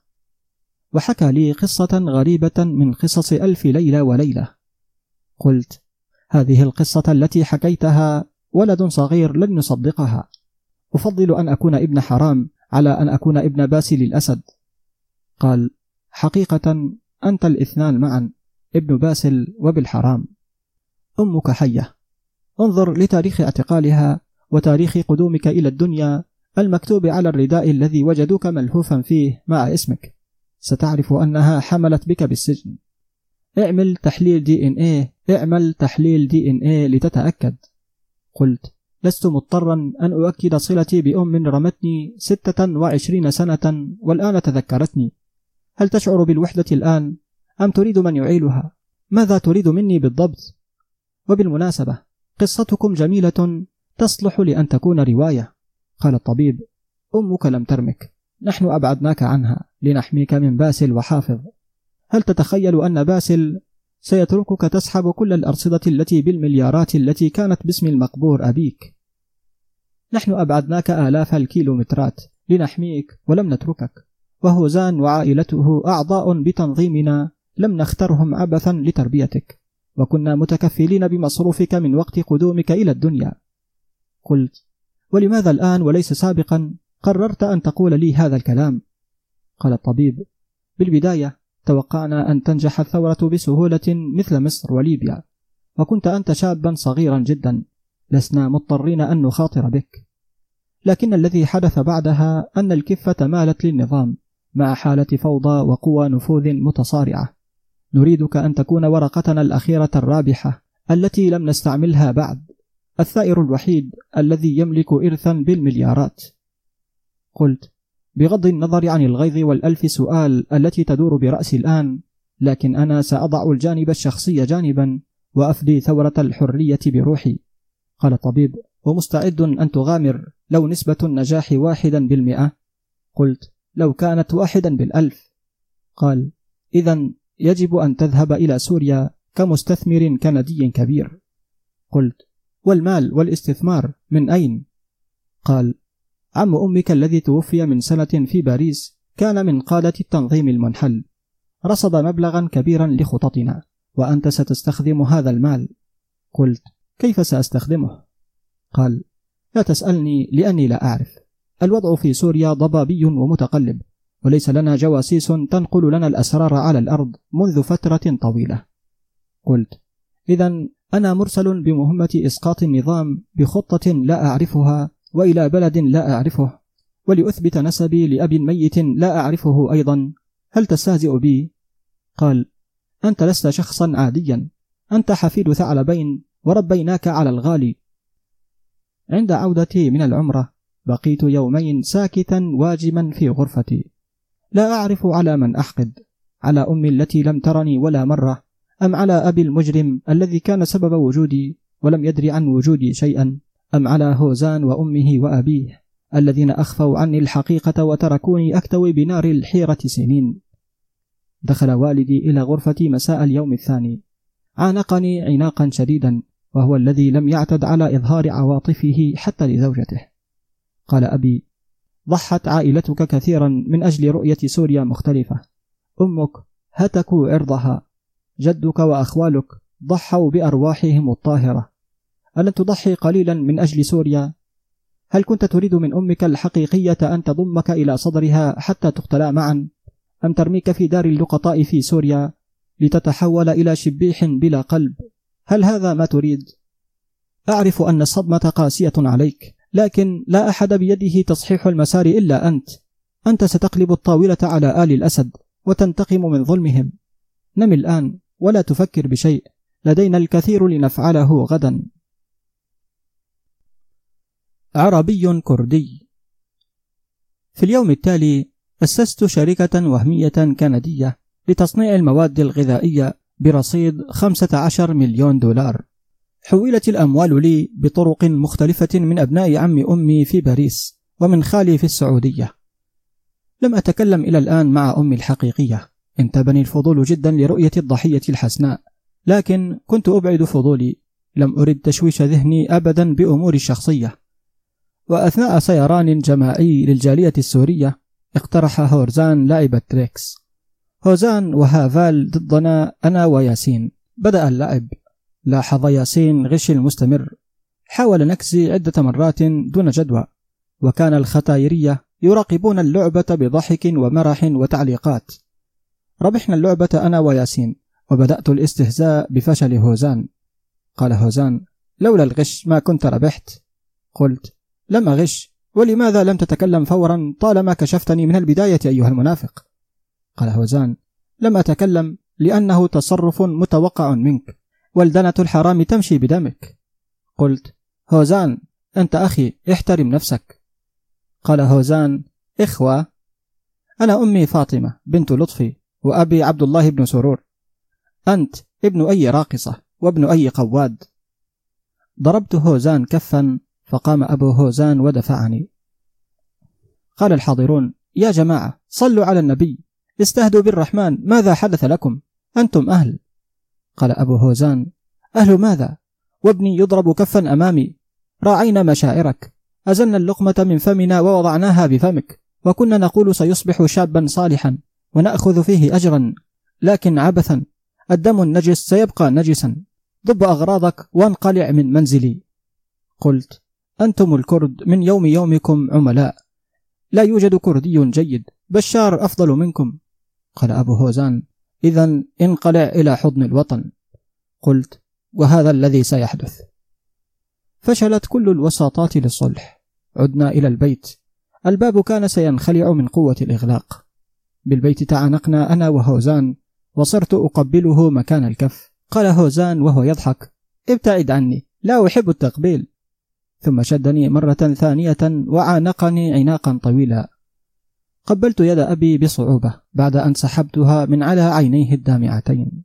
أما يد أمي فلم أشبع من تقبيلهما حتى وجدت نفسي أهوي إلى القدمين. مثلث برمودا. حجزت على الدرجة الأولى كيف لا وأنا تاجر الحرب الشاطر الذي سأستثمر في البلد التي هرب منها كل المستثمرين. الرجاء من الركاب الكرام ربط أحزمة الأمان.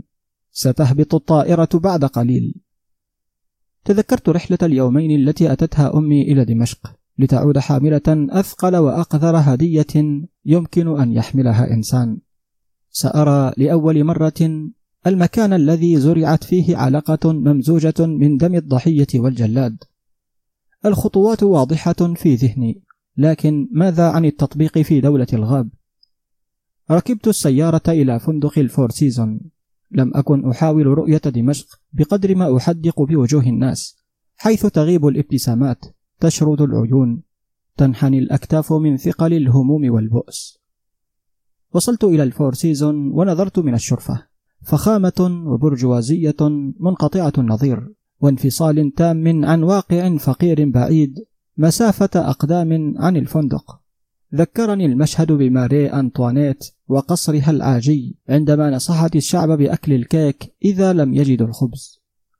لماذا لا أرى دمشق كيف تبدو من الأعلى؟ خرجت إلى الشرفة. الجبل البعيد المحيط بدمشق مثل إكليل الغار المزروع بالبيوت الصغيرة العشوائية بالتأكيد قاسيون. أما الساقية الصغيرة القذرة بجوار الفندق الممتدة بشكل كبير كانت صدمتي عظيمة عندما علمت من جوجل أن هذه الساقية الضحلة ما هي إلا برد ما هي إلا برد الشعراء والمغنيين. صحوت من شرودي وقررت عدم التأخر. اتصلت بمدير غرفة تجارة دمشق غسان القلاع غسان القلاع. حولت السكرتيرة الاتصال فورا له. بعد أن عرفت بنفسي. قال أهلا أهلا سيد قتيبة. الحمد لله على السلامة. نورت البلد بوجود المستثمرين الشرفاء أمثالك. قلت شكرا لك. هذا أقل الواجب. أتمنى الالتقاء بحضرتكم بأقرب فرصة لأطرح مشاريعي. قال بكل تأكيد هل من الممكن أن تتفضل عندنا الساعة السابعة إلى غرفة تجارة وصناعة دمشق؟ قلت طبعا. قال السيارة ستكون بانتظارك عند باب الفور سيزون. انتهت المكالمة ولسان حال صاحبها يقول يا لشوقنا لرؤية المستثمر الغبي الذي سيستثمر عشرة مليون دولار في وقت العملة السورية تحاول جاهدة أن تثبت على سعر صرف 750 ليرة للدولار الواحد ولا تقدر. الساعة السابعة. دخلت إلى القاعة الفخمة الباردة برود الموقف. وجدت جميع حيتان السوق الذين اقترح علي خالي التواصل معهم. سامر الفوز رامي الحرامي بعض أفراد عائلة قاطرجي. قال سامر ما الاستثمار الذي تفكر عمله بمبلغ عشرة مليون دولار فقط في بلد بنيتها التحتية مدمرة قلت هذه ستكون البداية فقط هذا المشروع بوابة لجذب الاستثمار الكندي والأمريكي إلى سوريا قال رامي لماذا ترغب بالاستثمار خارج كندا؟ قلت استثماري في كندا جيد جدا ولكني بحاجة إلى منتجات زراعية موجودة هنا بسعر زهيد قال قاطرجي ما المشروع الذي ستقيمه هنا؟ قلت زراعة وتصنيع الأعشاب الطبية الموجودة بكثرة هنا وتصديرها إلى كندا. قال سامر الفوز سنعطيك ورقة فيها الضرائب والمستحقات على الصناعة والتصدير. عدت إلى الفندق وفتحت الورقة. الضرائب أربعون بالمئة من صافي الأرباح مع تعهد بالحماية. لا مشكلة أيها اللصوص. الرقص مع الضباع. معقل النظام والشبيحة اللاذقية. اشتريت معملا ضخما وأراض زراعية باللاذقية. كونها الوحيدة التي نجت من تلوث كيماوي النظام وألغامه. ولغاية في نفس يعقوب تعرفونها طبعا. أحتاج إلى ألفي عامل. ورقة الأسماء ما زالت في جيب سروالي الداخلي. من أول يوم في الثورة إلى يومنا الحالي لم أفهم لماذا تقوم تنسيقيات الثورة بكتابة أسماء الشبيحة الذين يتمشون جهارا نهارا متباهين بأعمالهم الإجرامية ويعرفهم الجميع. لكن اليوم فعلا أحتاج هذه الأسماء. الفئة المجرمة باقية بلا عمل بعد سيطرة النظام على أغلب المناطق ومع رواتب لا تسد حاجة أجسادهم التي تشبه مقاتلي الساموراي. جمعت شتاتهم من أرجاء سوريا وبدأوا العمل برواتب مجزية بحكم دراستي وضعت خطة محكمة لسير الإنتاج وأوكلت مهمة الإشراف على المعمل لشاب خريج معهد تسويق وإدارة طموح. وجلست في مكتبي في الطابق الثاني مع كاميرات المراقبة وأجهزة التنصت التي كانت تعمل ليل نهار. ولا أستطيع التكلم عن كمية القرف التي كنت مضطرا لسماعها من الكفر والألفاظ النابية وقصص الإجرام بالمدنيين التي تقشعر لها الأبدان وهي تروى بطريقة فكاهية تمثيلية تنهمر معها دموع الشبيحة من الضحك. انتخبت بعد سماع كل هذه المحادثات ثلاثين شخصا من أكثر الناس استخفافا ببشار ومن المخيبة آمالهم بماهر وكاريزماه الفارغة. وفي المساء دعوتهم للعشاء والسهر معي. تناولنا الدجاج المشوي على نشاز وفيق حبيب وعائلة الديكة التي كانت تصيح في معملي طوال النهار ولم أسلم منها حتى عند تناول عشائي. وعندما سألتهم عن سبب حبهم الشديد لهذه الأغاني كان جوابهم لا يخطر على بال أي ناقد فني لأنها تطربنا مثل أنين المعتقلين وصراخ المغتصبات. لقد كنت المسلم السني الوحيد بينهم لمد أواصر الصلة والصداقة مع أكثر فئات المجتمع طائفية. قال أبو علي شكرا حبيب على الدعوة أفضالك علينا لا تعد. قال أبو حسين والله الشغل متوقف ولم يعد أحد يذكرنا أو يذكر فضلنا وتعبنا في الأزمة. قال أبو حيدرة الإرهاب لم يترك حجرا على حجر بهذا البلد. كدنا نموت من الجوع والقهر لولاك سيدنا. قلت لستم بحاجة إلى هذه الرسميات. اعتبروني واحدا منكم. قال علي أنا اشتغلت بالدفاع المدني بالتشبيح سنتين بالشام. والله إنكم جماعة أكابر وأثرياء. قلت لكن أنا لست دمشقيا. قال حسين باندهاش إذا من أين؟ ثبتت كاسات الخمر بالأيادي وتوجهت أنظار ثلاثين ثعلبا إلي. قلت لهم أنا نفسي لا أعرف لكن أعرف أنهم وجدوني على باب المسجد وكانت أول وآخر مرة أدخل فيها المسجد. هذا سر شخصي لولا ثقتي الشديدة بكم لما أخبرتكم به. قال أبو محسن مبتهجا يا جماعة الرجل صاحبنا. ونحن ظنناه شاميا سنيا. قال أبو علي ومن الممكن أن يكون ابن واحد منا. وتعالت الضحكات. أمسكت السكين بسرعة وغرزتها بالبرتقالة التي أمامي وبدأت أنظر لها بتركيز شديد لأشتت غيظي وأحاول تصنع الابتسامة. قلت كيف أكون ابنكم وأنا قريب من عمركم؟ اعتبروني أخوكم وصاحبكم. علف. قال العقيد حيدر الشاب غبي ومعه مال قارون وسيحضر مستثمرين للبلد لم نكن نحلم بهم. قال ماهر الأسد وما هذه المصادفة؟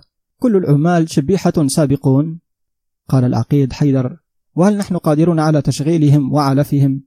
مهما كان يخطط يحل أمره ببرميلين متفجرين على معمليه يحولونه وشبيحته ومخططاته إلى رماد. قال ماهر لا أعرف. أنا غير مطمئن. قال حيدر تحريت عنه جيدا. لا يغرك الدراسة واللباقة واللهجة الشامية. الرجل ابن زنا لا أم ولا أب ولا أصل. أي من جونا وبيئتنا. قال ماهر من جوك وبيئتك وحدك يا حيوان. جس نبض.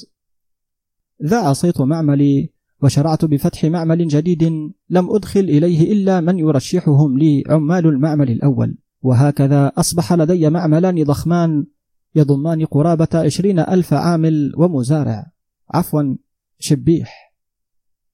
تفرغت في غرفتي لتسجيل جميع ما أسمع عن عصابات السلاح المتناحرة في اللاذقية وتجار الحشيش وخلافاتهم وأعد دراستي حول قوة ومتانة كل فئة منهم.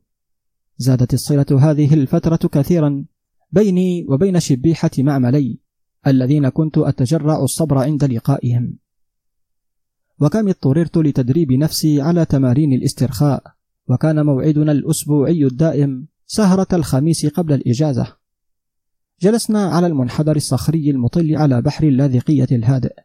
كان الجو رومانسيا خياليا لا ينغصه إلا وجود ثلاثين شبيحا حولي.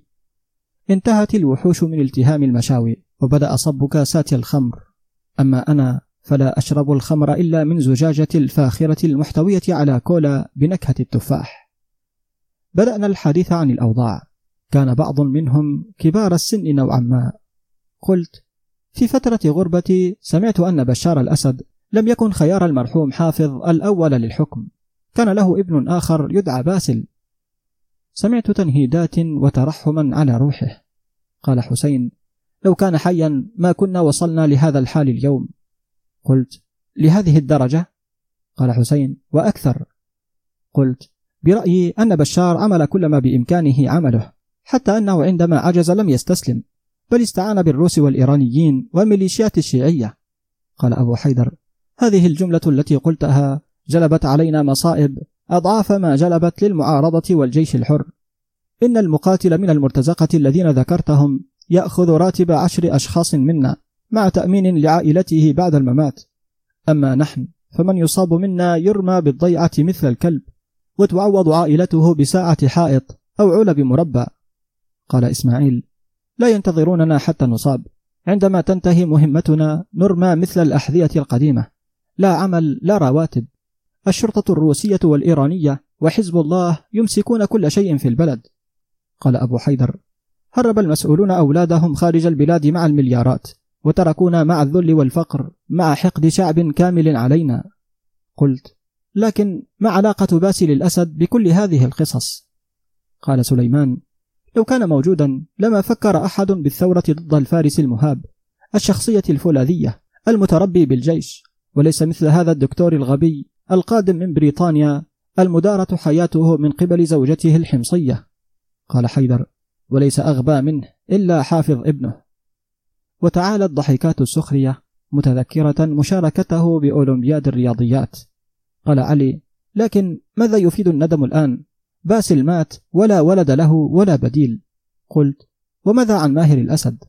قال محسن لقد رأينا فيه ببداية الأزمة روح باسل لكن تبين أنه أتفه من هذا. قال خضر توقعنا أن يأخذ الحكم من أخيه الأهبل ويدير البلد منذ زمن طويل. أو على الأقل يظهر ويخطب بالجنود وبالناس. قال أبو حسين هل يعقل أن يكون أخرسا؟ أبو علي ربما لم نسمع صوته ولا مرة. خضر أو يكون جبانا لا يجرؤ على الوقوف أمام الكاميرا. حيدر دعونا ننسى هذه الأيام السوداء ونتذكر أيام عزنا الخالية. خضر بشرفك اذكر قصتك مع المرأة الحلبية. والله لو أسمعها مئة مرة لا أمل منها. تعالت أصوات الضحك والتأييد. هيا يا حيدر. وملأوا كؤوسهم استعدادا لسماع القصة. قال حيدر هذه القصة حصلت قبل عدة سنوات أثناء اقتحامنا لأحد أحياء حلب الثرية. دخلنا أحد المنازل.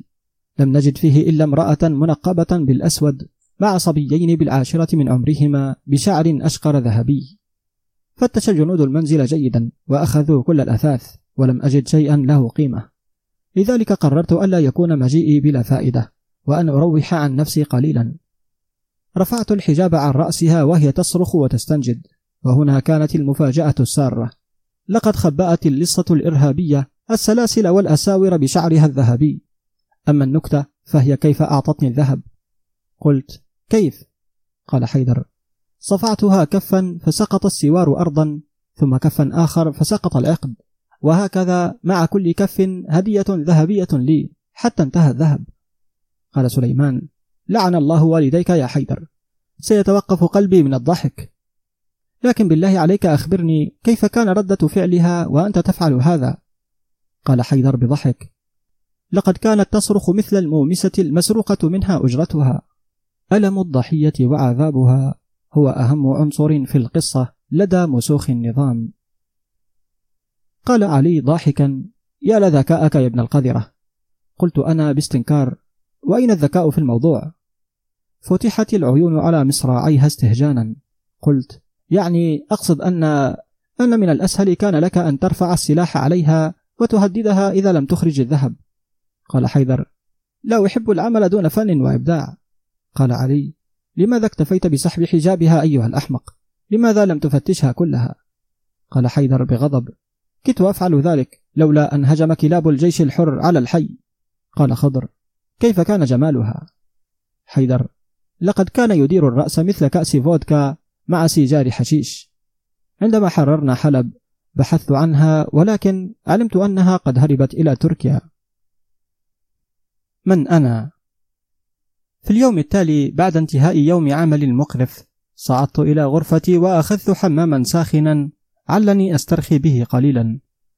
ارتميت على سريري أفكر أنا تائه تماما لا أعرف كيف أتصرف ولا من أستشير.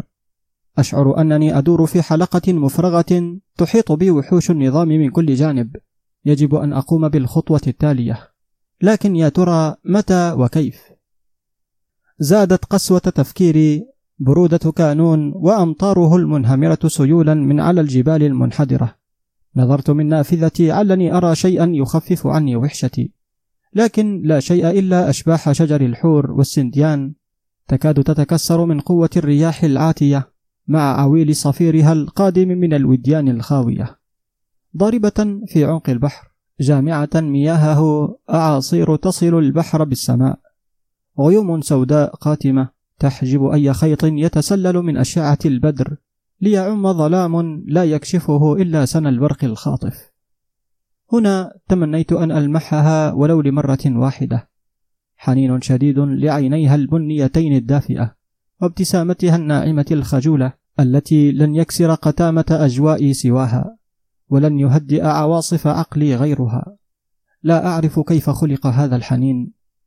أنا نفسي استنكرت مشاعري المباغتة التي لم تولد حتى عندما كانت تبعد عني أمتارا قليلة بل لم أعبأ برؤيتها حتى. ربما هي مجرد مشاعر شتاء بارد عابرة لشاب وحيد غريب في وطنه. لو تمت خطبتنا ولم يعارض والدها كنت الآن أحادثها وأسمع صوتها الناعم. صحيح لم أسمع صوتها ولا مرة ولا أعلم كيف يبدو. هل هو رقيق مثل شكلها أم جدي مثل تصرفاتها؟ الفضول ينتابني بشدة لا تقاوم. فتحت صفحتها على الإنستغرام للمرة الأولى. الصورة الشخصية غابت عنها العيون البنية الدافئة وتلونت بعيون زرقاء اصطناعية جامدة تحدق بقوة مثل الدمى. المعلومات ذاتها أعرفها كلها لا جديد. صور مع صديقاتها. صور في حديقة الجامعة. صورة مع زميل الكريه سعيد مع ابتسامة عريضة. تاريخ التقاط الصورة بعد سفري بأسبوع تقريبا. عدت بالصور إلى الوراء لأفهم سبب الصورة. الصورة التالية لخواتم الخطوبة بالأيادي المتشابكة. ما هذا الغباء؟ لم يقبل والدك بي ولكن قبل بأكبر محتال بين السوريين بكندا صهرا لائقا لعائلتكم العريقة. كيف يؤسس بيت الزوجية حجرة فوق حجرة باستغلاله للاجئين الجدد؟ ربما أجبرها أبوها المتكبر بسبب غنى سعيد واللسان الأفعى المعسول الذي يملكه. إنها ضحية بريئة. يجب أن يعرفوا أفعاله. لن أدع الأمر يمضي هكذا. لم يتورع حتى عن الاحتيال منذ سنتين على ياسين الشاب الحمصي الصغير ابن السابعة عشرة القادم من معتقلات الموت. ولم يشفق على والديه الذين دفعوا آلاف الدولارات لإخراجه من المعتقل ثم تسفيره إلى كندا. كانت هذه القصة بداية صداقتنا أنا وهوزان مع ياسين ضيف مائدة أم الدائم. وبمثابة أخينا الأصغر الذي لم ير والديه بعد خروجه من الاعتقال وتهريبه. كان شعور العناية به ممتع ومحزن بنفس الوقت بسبب أمراض ياسين التي لا تعد ولا تحصى. تغلبت عاطفتي على كل مسلمات عقلي واتصلت بياسين. أرجو أن تكون صاحيا في هذا الوقت. رد علي ياسين بصوت شبه نائم. من يتكلم؟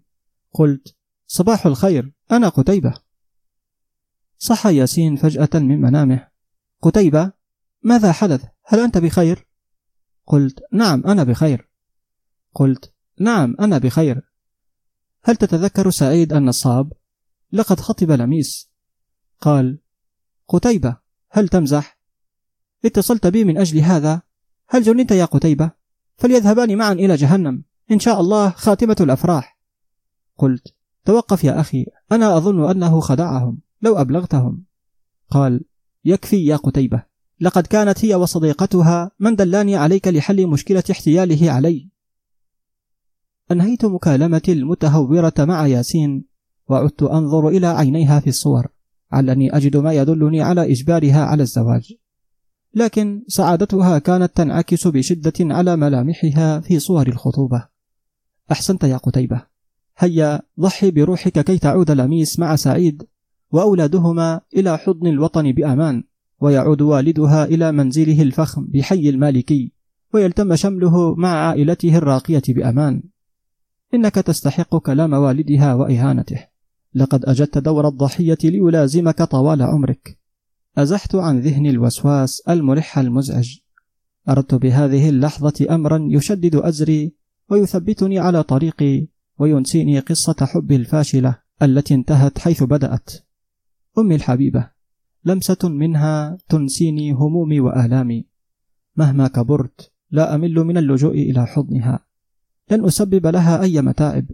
سأكتفي برؤية صورها على صفحتها. أرجو أن تكون متمالكة نفسها بعد غيابي. أنا أثق بهوزان وقدرته على مواساتها. فتحت حسابها على الإنستغرام. لتبادرني صورة العروسين يتوسطان أمي وأبي وهوزان مع ابتسامة فرح تعلو الوجوه. مذيلة بأرق عبارات التهاني والمباركات للعروسين وأهلهما. بهذه السرعة مددت يد العفو لمن أهانني واستهزأ بي. سابع يوم من ذهابي إلى الجحيم تروحين عن نفسك بحضور خطوبة من مسح بكرامة الأرض. أم البحث عن عروس للطبيب هوزان؟ ابنك الوحيد قد أسلاك عن أي هم آخر. لهذه الدرجة قد هنت عليك. يا لزيف العالم الذي أعيش فيه ويا لجماله المصطنع. ربتني أسرة حددها التنظيم سابقا. لم أعد أعرف حقيقة مشاعرهم تجاهي الآن. اختار من بقي من التنظيم البائد كليتي. أعطوني مهمة خطيرة في بلد لا أعرفه. لكن لماذا يجب أن أكون دائما مثل دم المسرح بين أصابعهم لماذا يجب أن أرى دائما الأمور بمنظاركم؟ أنتم الذين لا ترون إلا مصالحكم. ما الفرق بين أبو محمد الدمشقي وأبو لميس الدمشقي؟ أليس كلاهما ابني العائلات الراقية؟ وربما كانت أمي فتاة متكبرة لا تختلف عن لميس. مرغ باسل القروي أنفها وأنف عائلتها بالتراب؟ يا الله أستغفر الله. ما هذا الكلام؟ وهل يتكلم الابن عن أمه هكذا؟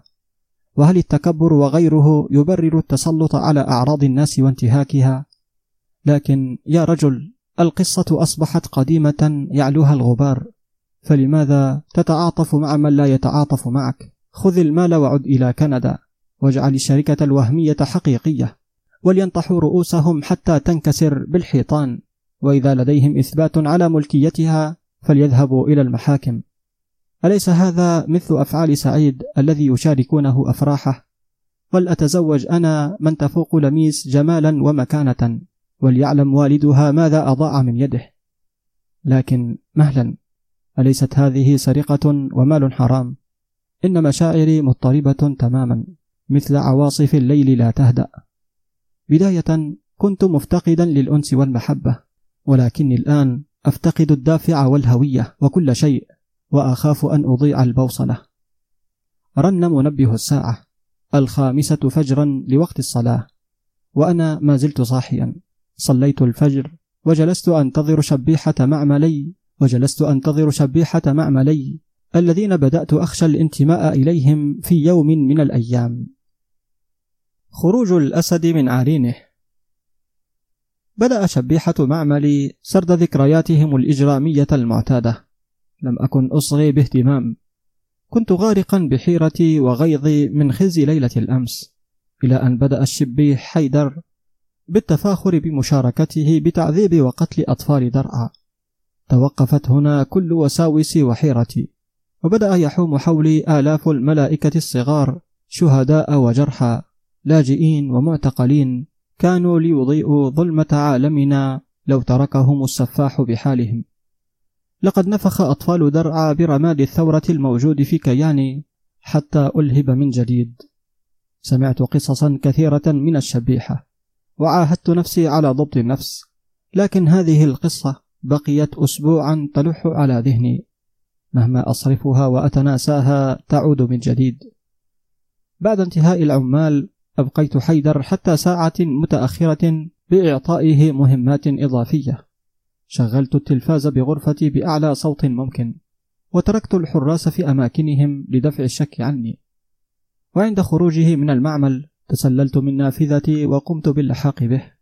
تركت مسافة جيدة بيني وبينه. كان الليل مظلما في الأحراج لدرجة لا تطاق. كان ابن الجبل يهتدي لطريقه بسهولة. أما أنا فكنت أهتدي إليه عن طريق صوته وهو يغني أغاني علي الديك التافهة.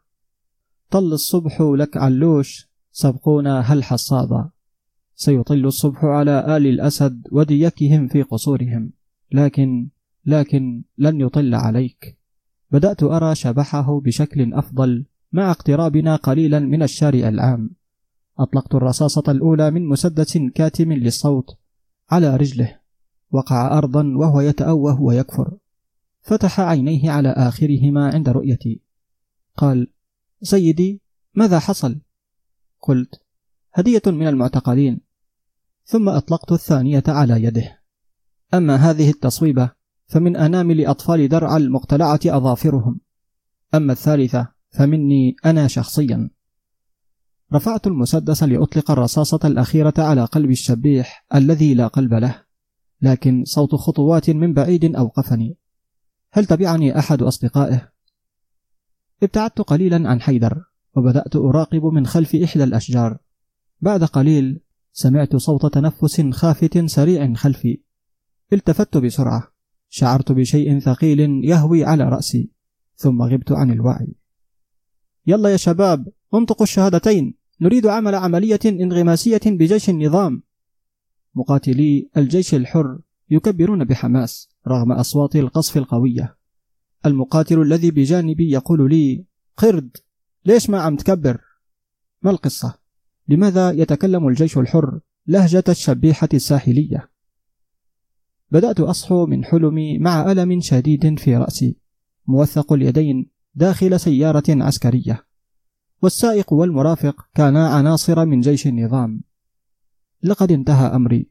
بالتأكيد سمعوا كل شيء. يا لغبائي ما الفرق بيني وبين خالي عمار؟ أغمضت عيني لأتخيل وجه أمي وأبي وهوزان. هل سأراكم مرة أخرى يا ترى؟ أم سأعود للسجن الذي بذرت فيه وأعذب وأغتصب وأقتل وأشعر بشعور أمي الحقيقية التي ظلمتها؟ وقلبي يرفض مسامحتها على تركي. توقفت السيارة. يلا امشي معنا.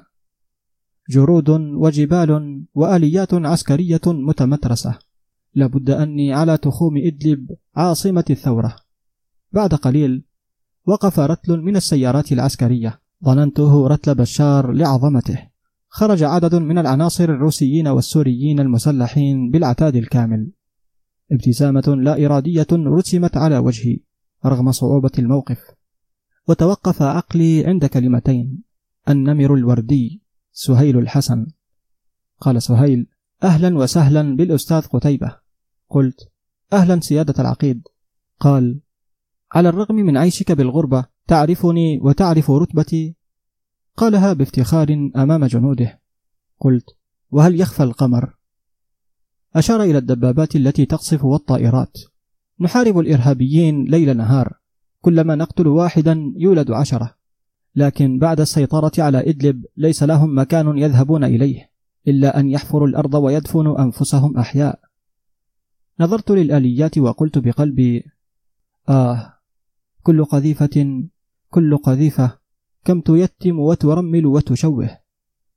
بهذه اللحظة تمنيت الهجوم عليه بيدي وخنقه أو أهجم على الطيار وأخفف قليلا من ألم أهلي في إدلب.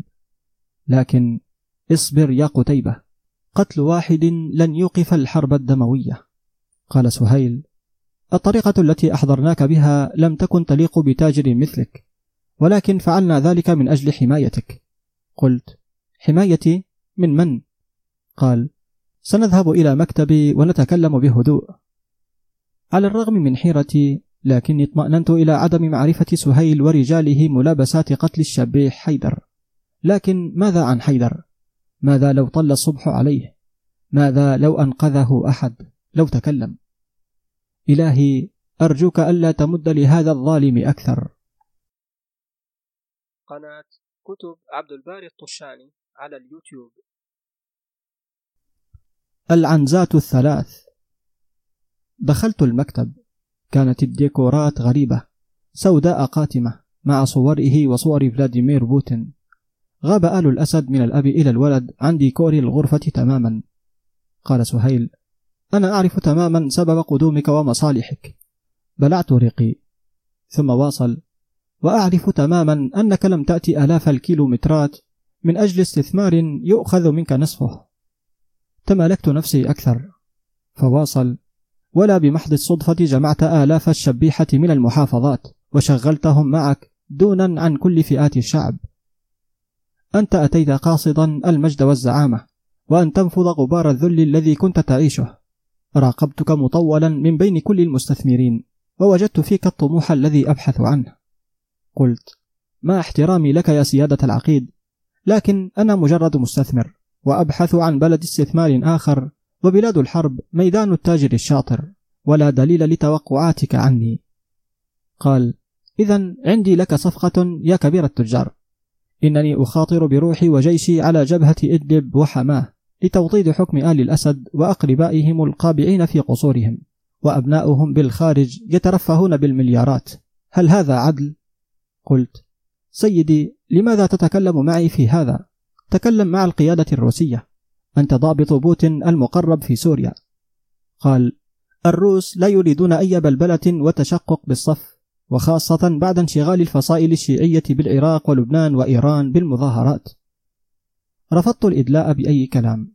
خفت أن تكون خطة بين الأسد والنمر للتأكد من نواياي.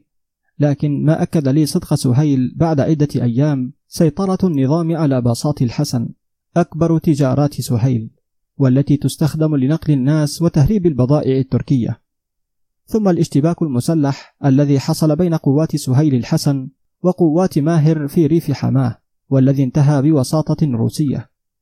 بقيت بضيافة سهيل أسبوعا بسبب الاشتباكات العنيفة مع المعارضة حتى فتح الطريق مرة ثانية وعدت إلى اللاذقية. توجهت قبل معملي إلى منزل أم الشبيح حيدر في زيارة ليلية مفاجئة. دخلت البيت. كانت أم حيدر تلبس السواد. فاطمأننت قليلا. قلت كنت في العاصمة. سمعت الخبر وجئت مسرعا. إن شاء الله خاتمة الأحزان خالتي. قالت لقد ختمت الأحزان كلها. أبنائي الثلاثة ماتوا في المعارك وهذا آخر أولادي وبقيت بلا معيل ولا كفيل. عدت إلى المعمل بعد ذهاب العمال. دخلت غرفتي وفتحت خزنتي السرية. أخرجت أجهزة التنصت واستمعت إلى حوارات العمال التي دارت الأسبوع الماضي. كيف حدث هذا؟ لقد هجمته الضباع من يده وقدمه ونزف حتى الموت ولم يلحظه أحد حتى الصباح وقت ذهاب العمال إلى المعمل. لم تكن الضباع تهاجمنا عادة في هذه الأوقات. رد آخر ربما جرحت رجله وأثارتها رائحة الدم. لقد كان بطلا قاتلها بالعصا حتى مات. حمدت الله أني في سوريا ولست في كندا. تحليل بسيط للحمض النووي العالق بالعصا يعلقني بورطة. في الصباح نزلت وسلمت على العمال. قال علي اشتقنا لك يا حبيب أين كنت؟ قلت كنت في العاصمة. أتاني اتصال مستعجل واضطررت للذهاب بسرعة لتسوية بعض الأمور المالية العالقة. سمعت بخبر حيدر لقد آلمني كثيرا. قال محسن لا تتألم على حيدر بل لحال أمه التي ستتسول الآن قلت لماذا تتسول؟ أين تعويضات أبنائها الشهداء الثلاثة؟ قال علي عوضتها الحكومة عنهم بثلاث عنزات صد ورد تكلمت مع جاسوس سهيل وأبلغته موافقتي التامة وأعطاني كلمة السر أرسل سهيل في اليوم الثاني ضباطا موثوقين على معرفة بشبيحة معملي لتدريبهم في الخفاء. في أثناء تصفحي للأخبار قرأت عن سيطرة المعارضة على مخزن كبير للذخيرة. فرحت بالخبر كثيرا. كل فصيل بالمعارضة كان يتوقع أن من فعلها الفصيل الثاني. لكن بالليل وقبل الفجر وصلت ذخيرة المخزن المسروقة لمعملي مع رجال سهيل. بدأت العمل بالخطة التي أعطاني إياها. بدأت شبيحتي بالسيطرة على شحنات تهريب الحشيش والأسلحة والبضائع بالسر ثم جهارا نهارا بشكل كامل بين دمشق والساحل ولبنان. كانت أرباحي أنا وسهيل لا تعد ولا تحصى. حصلت اشتباكات بسيطة بالبداية لكن زادت الاشتباكات عنفا بعد انقطاع رزق حيتان مافيا الساحل والنظام. كانت الغلبة فيها لنا مع أسلحتنا الحربية الحديثة. وجيشنا الكبير المدرب. وبعد السيطرة الكاملة توقفت عن دفع الأتوات والضرائب تماما وكان هذا بمثابة إعلان الحرب. نفذ صبر ماهر الأسد في دمشق الذي تبين له أن صولات وجولات أقربائه وشركائه تافهة وعلى المدنيين فقط ومع شكوك بتآمر الفوج الخامس بقيادة سهيل معنا. بعدها وصلني خبر نية ماهر القدوم إلى اللاذقية مع الفرقة الرابعة. كتيبة المدرعات والإجرام. ذهبت بسرعة إلى سهيل الحسن. قلت سيصل الدم إلى الركب وأنا لا أثق بشبيحتي. سينشقون فورا. تكلم مع الروس من أجل المصالحة. قال سهيل نحن بمعارك حاسمة على جبهة إدلب ولن أتكلم معهم من أجل أمور تافهة. قلت لقد أخذت حصتك من الأرباح وتريد أن ترميني بوسط النار الآن؟ قال انتظر سأجري اتصالاتي. قلت بالقيادة الروسية قال لا بالشركة العامة للنقل ليرسلوا لي باصا أخضرا أرسلك به إلى إدلب. قلت اضحك واستهزئ. ماذا سيكون موقف الروس عندما يرون فيديوهات السلاح المسرب من الجبهة إلى المعمل؟ وما موقف القيادة السورية عندما يسمعون تسجيلات الصوت وأنت تخطط لي وتأمرني قال سهيل هل تهددني يا حيوان؟ سأخرج منها مثل الشعرة من العجين. قلت كل مرة تخطط وتعمل وبالآخر تهرب مثل الفأر ولن تصبح رئيس سوريا. الفرصة تأتي مرة واحدة. قال سهيل من أنت حتى تظن أن زعامتي ستأتي عن طريقك؟ أنت مجرد مستثمر فاشل وابن حرام. أم تظن أن الشبيحة العلويين سيتعاطفون معك ضد رئيسهم وابن طائفتهم؟ قلت أنا ابن باسل الأسد. قال جننت أنت. باسل ليس له أولاد. قلت قلت لك أنا ورقة حظك. نحن بالقرن الواحد والعشرين وليس من الصعب عليك إثبات هذا الشيء. قال إذا سيلحقك عمك ماهر قريبا بأبيك يا قتيبة بن باسل. قلت يبدو أننا سنذهب إليه معا. بينما تتكلم الآن تفاصيل معركة إدلب ستطير إلى القيادة الروسية. قال بماذا تهددني؟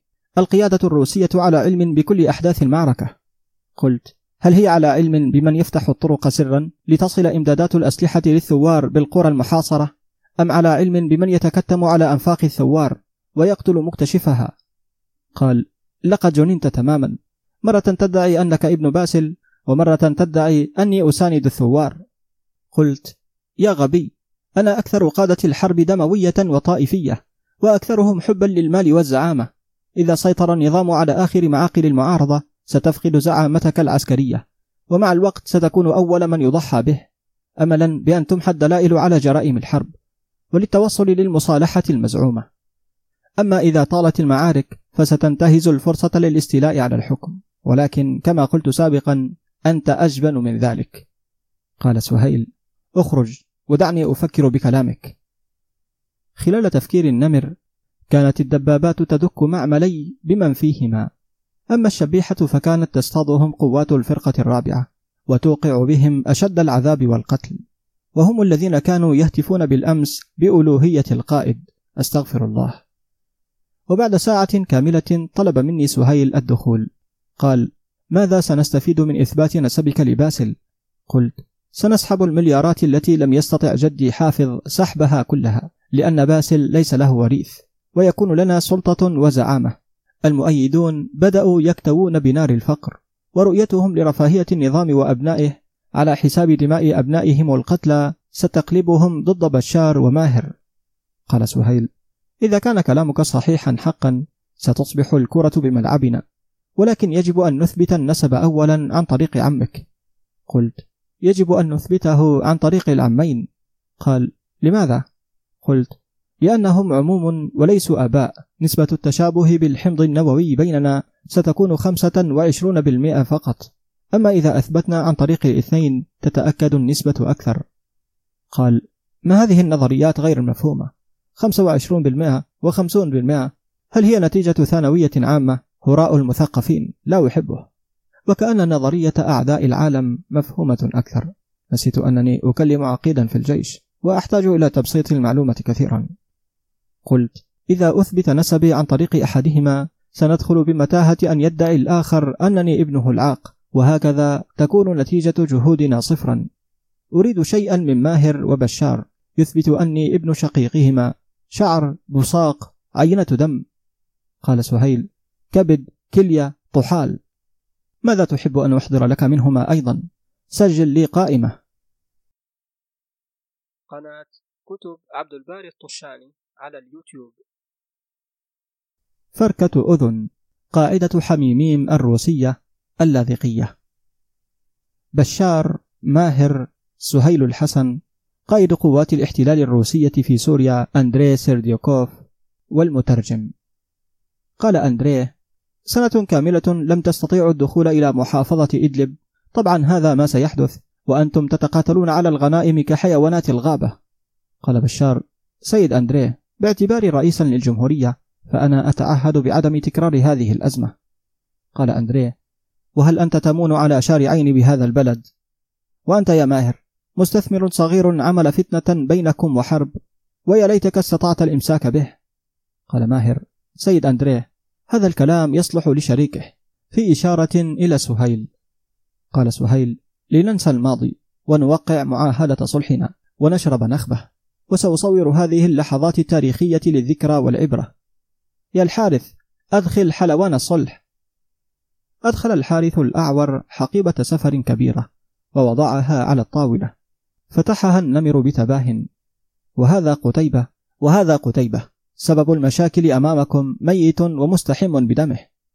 ثم دخنوا السيجار الفاخر أمام جثة المستثمر الشاب المدماه تعا ولا تجي. فرنسا باريس. قالت مريم يكفي بكاء يا نور ستبكيني معك. قالت نور يا ليتك لم تأتي. خلال أسبوع زيارتك أخرجتني من وحدتي التي كنت قد تأقلمت معها وعصفت في ذهني كل ذكريات أهلي وعائلتي. سأموت من شدة الكآبة. قالت مريم استمري بالدواء إنه ممتاز ومريح لكنك تحتاجين أيضا إلى جرعة شجاعة. قالت نور مريم مريم الله يوفقك. لا تفتحي هذا الموضوع أبدا. قالت مريم الحل لمخاوفنا يا نور أحيانا أن نواجهها. لقد غيرت تخصصك بعد عودتك من سوريا من طب الأسنان إلى الطب النسائي لأنك غير قادرة على رؤية الرجال. قلنا أزمة وتمضي. ثم رفضت كل المتقدمين لخطبتك بحجة العمل وعدم التفرغ. إذا مرضت أو مت لن يدلهم عليك إلا الرائحة بعد ثلاثة أيام. قالت نور. ما هذا الكلام؟ لقد زدتني هما واكتئابا. إن الرجال الجيدين قد انتهوا بعد موت أبي وعمي وإخوتي. غير الموضوع من فضلك. قالت مريم. حسنا. هل تعرفين من درست في الكلية هذا العام؟ قالت. من؟ قالت مريم. ابنك. صرخت نور. لا تقولي ابني. لا تقولي ابني. أنا لم أخطب ولم أتزوج وليس لي ولد. هذا ابن المقبور باسل. قالت مريم حرام عليك. إنه ضحية بريئة مثلك تماما. ثم إنه أفضل طلابي. قالت نور بالتحرش بالفتيات والتلاعب بهن.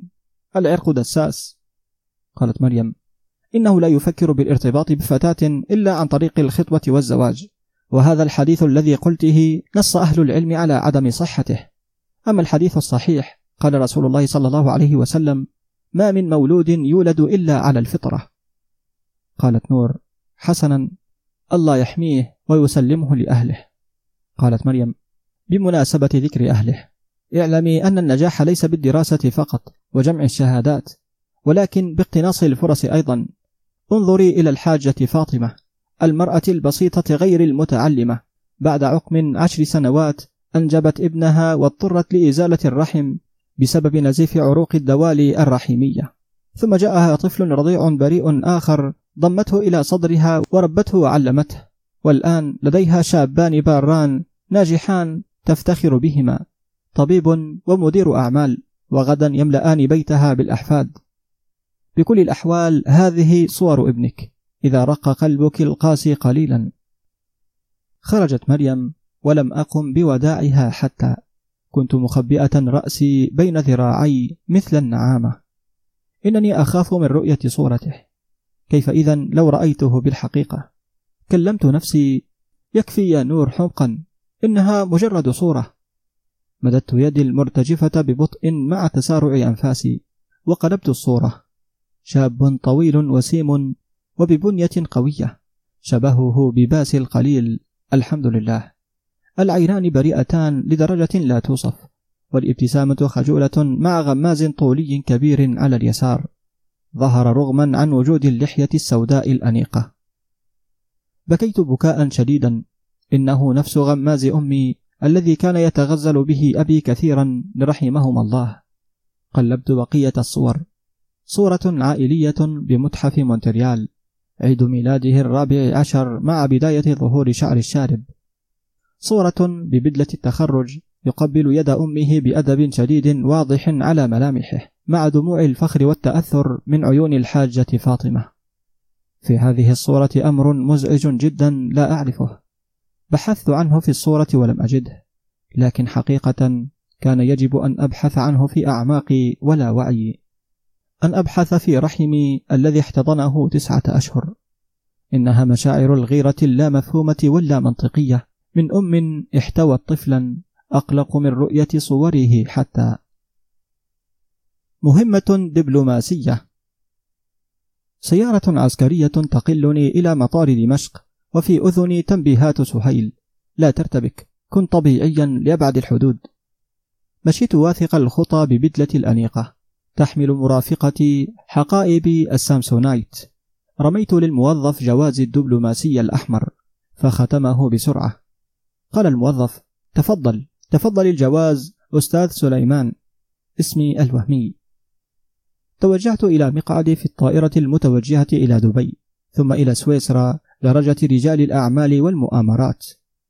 وصلت إلى بيرن عاصمة سويسرا مع مرافقتي التي لحقت بي بعد ساعات وكان في انتظاري مجموعة من أمهر المحاميين المتخصصين بالقضايا المالية الشائكة. أرسلهم خالي محمد. انتظرت مدة أسبوع حتى وصلت الأمانة مع أحد الرجال. فتحت الحقيبة فورا كأسا خمر عقبا سجائر وورقة الصلح الرمزية التي وقعها أربعتهم. أرسلت مع المحامين الكأسين والسجائر فورا إلى مختبر خاص مع نقاط من دمي ووصلت النتيجة الحاسمة. تطابق بنسبة 25% مع كل حمض نووي. القرابة ابن أخ. أما ماذا يهم إحضار ورقة الصلح الموقعة فالبصمات التي على الكؤوس والسجائر ستتطابق مع البصمات التي على الورقة الرسمية التي وقعها بشار وشهد عليها مقطع الفيديو الذي صوره سهيل مما يدل دلالة قاطعة أن الحمض النووي لهم. تكفلت مجموعة المحامين بكل شيء. استطعت سحب جميع الأرصدة المجمدة في بنوك سويسرا الذين تأكدوا بدورهم بطرق أخرى لا أعرفها من صحة نسبي إلى باسل. ورفع محامي قضية في النمسا ضد البنك الذي أعطى بقية الأموال لامرأة أرسلها حافظ مدعية أنها أرملة باسل عن طريق عقد زواج مزور. طار الخبر بسرعة البرق إلى الشام وهناك تحول إلى صاعقة تزلزل القصر الرئاسي. قال بشار مصائب باسل تبقى حتى بعد موته. قال ماهر إنه ليس مثل أي شاب مرفه مدلل من آل الأسد إنه يريد ملك أبيه. لو كان الثمن روحه ولسهيل حساب قاس معنا. سوريا بدها حرية. في الشام أصبح الدولار يساوي ألفي ليرة والغلاء لا يطاق ولا يحتمل. الشام في مجاعة كبيرة تكوي المؤيد قبل المعارض. قتل سهيل العناصر الروسية الموجودة في الفوج الخامس بشكل جماعي وبدأ الاشتباك مع بقية الكتائب والوحدات في اللاذقية. وسيطر سيطرة كاملة على المدينة وتمت تصفية أقارب الأسد وعناصرهم بشكل كامل. وبدأت الاشتباكات في دمشق والمدن السورية بين العناصر الذين مولتهم بآلاف الدولارات وبقية عناصر الأمن والجيش. كان الفوج الخامس مجهزا بالأسلحة الحربية الثقيلة التي وجهها سهيل على بقية القطع والوحدات العسكرية وعلى أوكار بشار وماهر الخفية. لم تستطع القيادة الروسية إلا التهديد والوعيد ولم تستطع إلا الوقوف موقف المتفرج على عملائها وهم يتقاتلون في سبيل المال والمصالح. أما على صعيد جبهة إدلب فقد بدأ الجيش الحر بالتوحد والتعافي والتمدد مرة أخرى إلى حماة وحلب وإنزال أشد الضربات إيلاما بالمرتزقة الروسية الذين يقاتلون منفردين على خط النار. دام الأمر شهورا خبأ الروس خلالها خبر مقتل بشار وماهر إلى أن أعلنوا الخبر وطلبوا الهدنة والتسوية. هنا فهمنا تماما أنا وسهيل أن الروس يريدون وضع أحدنا في القيادة والتضحية بالآخر لتدور الحرب مرة ثانية بيني وبينه التي كانت نتيجتها قتل سهيل وأسر قواته وإصابتي إصابة بالغة في رجلي. سهلت الأمور للجيش الحر للسيطرة الكاملة. وفي تاريخ الخامس عشر من مارس 2021 تم دخول كتائب الجيش الحر إلى دمشق الياسمين. استلم المجلس الانتقالي الحكم مؤقتا وفتحت السجون ليخرج منها آلاف المعتقلين والمعتقلات. وبدأت المحاكمات العادلة. عاد اللاجئون من الشتات بالملايين لإعادة الإعمار ورؤية الأهل والأحباب. تشابه أسماء. دمشق. مشاعري عند رؤية عائلتي لا يستطيع الكلام وصفها. عانقت أمي وأبي وهوزان عناقا طويلا. لا تعطي ملامح هوزان للسعادة والحزن حقهما إلا عن طريق عينيه الخضراوين اللتين تضيئان عند الفرح. قالت أمي بخوف. ماذا حدث لقدمك يا بني؟ قلت. إصابة بسيطة وتزول. لا تقلقي يا أمي. المهم رؤيتي لكم بخير. قالت. يا ليتها قدمي يا حبيبي التي أصيبت. بعد قليل رأيت المشهد الذي كان يؤرق ليلي ونهاري. سعيد معه لميس تحمل ابنهما الصغير الذي بادرني بضحكة حلوة بسنين. لم أستطع إلا أن أبادلها بأخرى. أدرت وجهي عنهم بعدها فورا مع تنهيده. علي أن أتناساهم. لن أستطيع تغيير العالم كله. لاحظت أمي كل هذا وقالت لي فليذهبوا إلى الجحيم. سيوقعهم الله بشر أعمالهم يوما ما. لقد حان وقت العتاب. لكن يا أمي لماذا تشاركونهم أفراحهم التي بنوها على تعاسة الآخرين؟ قالت أمي يا حبيبي لقد ألقى لنا سعيد الخبيث طعما بدعوته لنا إلى حفل الخطوبة ليتأكد من صدق غضبنا تجاهك وتبرؤنا منك أم لا؟ كان علينا أن ندعس على قلوبنا ونذهب مرغمين. قلت أستغفر الله. كيف لم يخطر على ذهني السبب وهو أمام عيني؟ قالت لأن أباك أمرك أن تترك مشاعرك جانبا لكنك لم تطعه. أبي أمي كيف ستكون علاقتي بكم بعد أن يعرف الجميع ابن من أكون؟ كيف سأتعامل مع أمين في نفس الوقت؟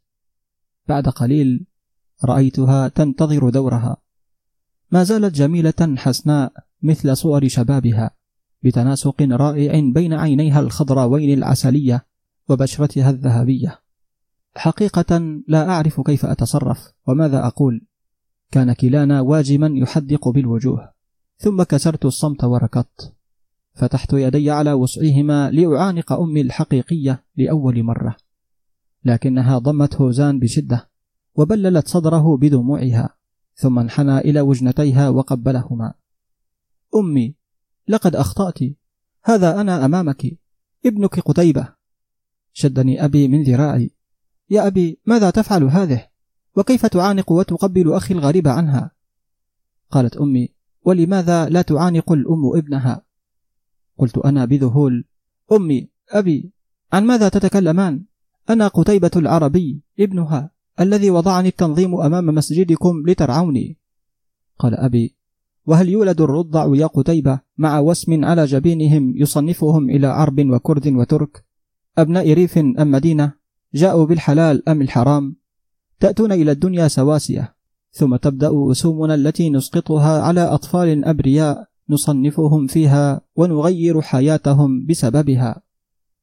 قال رسول الله صلى الله عليه وسلم ألا لا فضل لعربي على عجمي ولا لأعجمي على عربي. ولا لأحمر على أسود ولا لأسود على أحمر إلا بالتقوى. إن أكرمكم عند الله أتقاكم. لقد استطعنا التحايل على أنيسة إسماعيل ولكن هل كنا سنعرف من أين سيأتي جاسوس باسل التالي وخاصة عندما يشم رائحة حمل وولادة؟ لم يكن يتوجب علي إلا تبديل المواليد وتسمية العربي باسم كردي أصيل والكردي باسم عربي أصيل. ووضعك أنت ابن الحقيقي أمام المسجد مع متابعتك لأخذك فيما بعد. وضم هوزان إلى أمك بهدوء في هذه الأثناء. وهكذا لن يشك باسل أنه إذا كان له ولد فهو قتيبة صاحب الاسم العربي المرمى أمام باب المسجد. قلت ألم تخافوا علي؟ كيف سمحت لكم أنفسكم التفريط بي هكذا؟ قال أبي كانت عيوننا تلاحقك إلى دار اللقطاء المحصنة جيدا لحماية الرضع من أي اعتداء. وكانت الممرضة سوزان ابنة خالتك هناك لا تفارقك ليل نهار. وبعملنا هذا سيصل باسل إلى طريق مسدود موصد بإحكام أوصلته استخباراته إلى قصة المسجد ودار اللقطاء لكن لم يستطع إلا سرقة عينات تحاليل أطفال. كان إخراجهم من المختبر أهون بكثير من إخراج طفل وتحقيقات لا تنتهي. وبالتأكيد لم يتطابق دمه مع أي طفل وعلم باسل يقينا أنك لست ابنه وظن أن أموره قد عدت على خير وسلامة. خلي ثانيتين ونكتب. قرعة الموت. قرعة الموت. قرعة الانتقام. قال قتيبة حسنا ولماذا لم ترسلوه إلى سوريا إذا قال الأب إذا حدث لك شيء في سوريا يبقى هوزان في أمان لسحب المال والأرصدة. قال قتيبة يا الله هوزان هوزان دائما هوزان. عندما كنت ابن باسل عندما كنت ابن باسل كانت الأولوية له. عندما أصبحت ابنكم أيضا كل الأهمية له.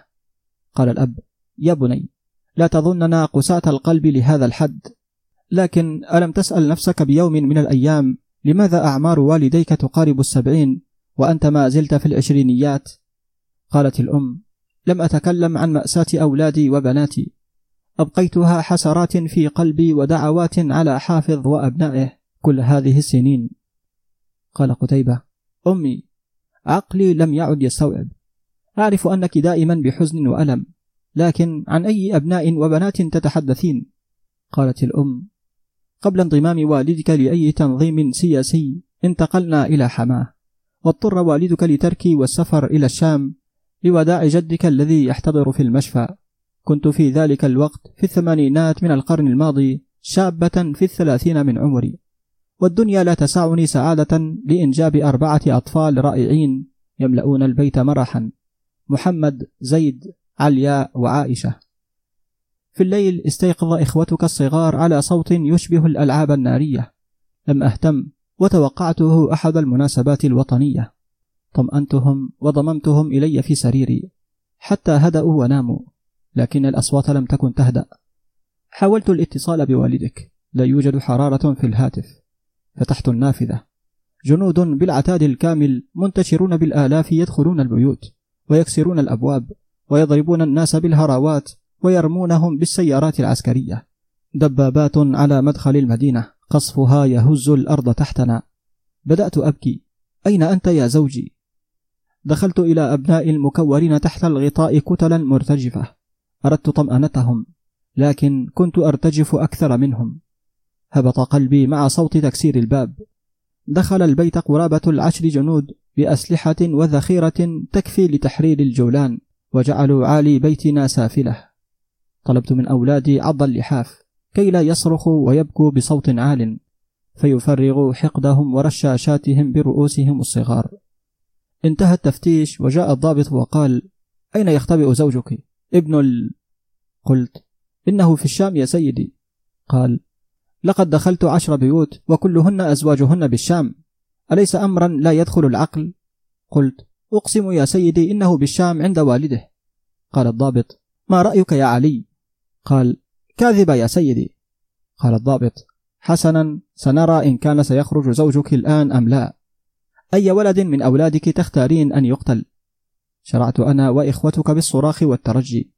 لكن هيهات لقلوب أقسى من الحجر أن ترحم.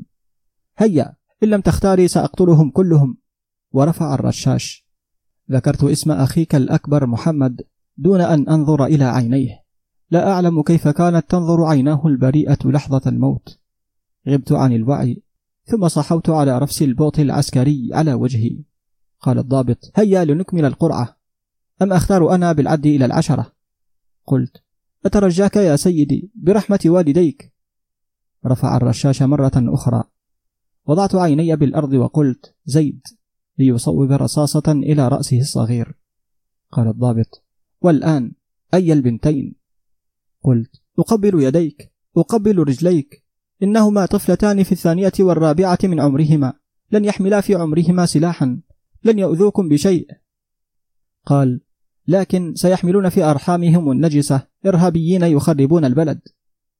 قتل الصغيرتين وأنا منهارة على الأرض. ابتسمت. سألحق بالصغار أخيرا. لن يطول الفراق يا ملائكتي. لكن رن اللاسلكي بيده وذهب فورا. استلقيت على السرير الأحمر القاني ذاهلة وغطيت إخوتك خوفا عليهم من البرد. ونبهتهم بضرورة النوم باكرا. ثم ذهبت إلى غرفهم وجهزت حقائبهم المدرسية وكويت ملابسهم. رن منبه الساعة السابعة.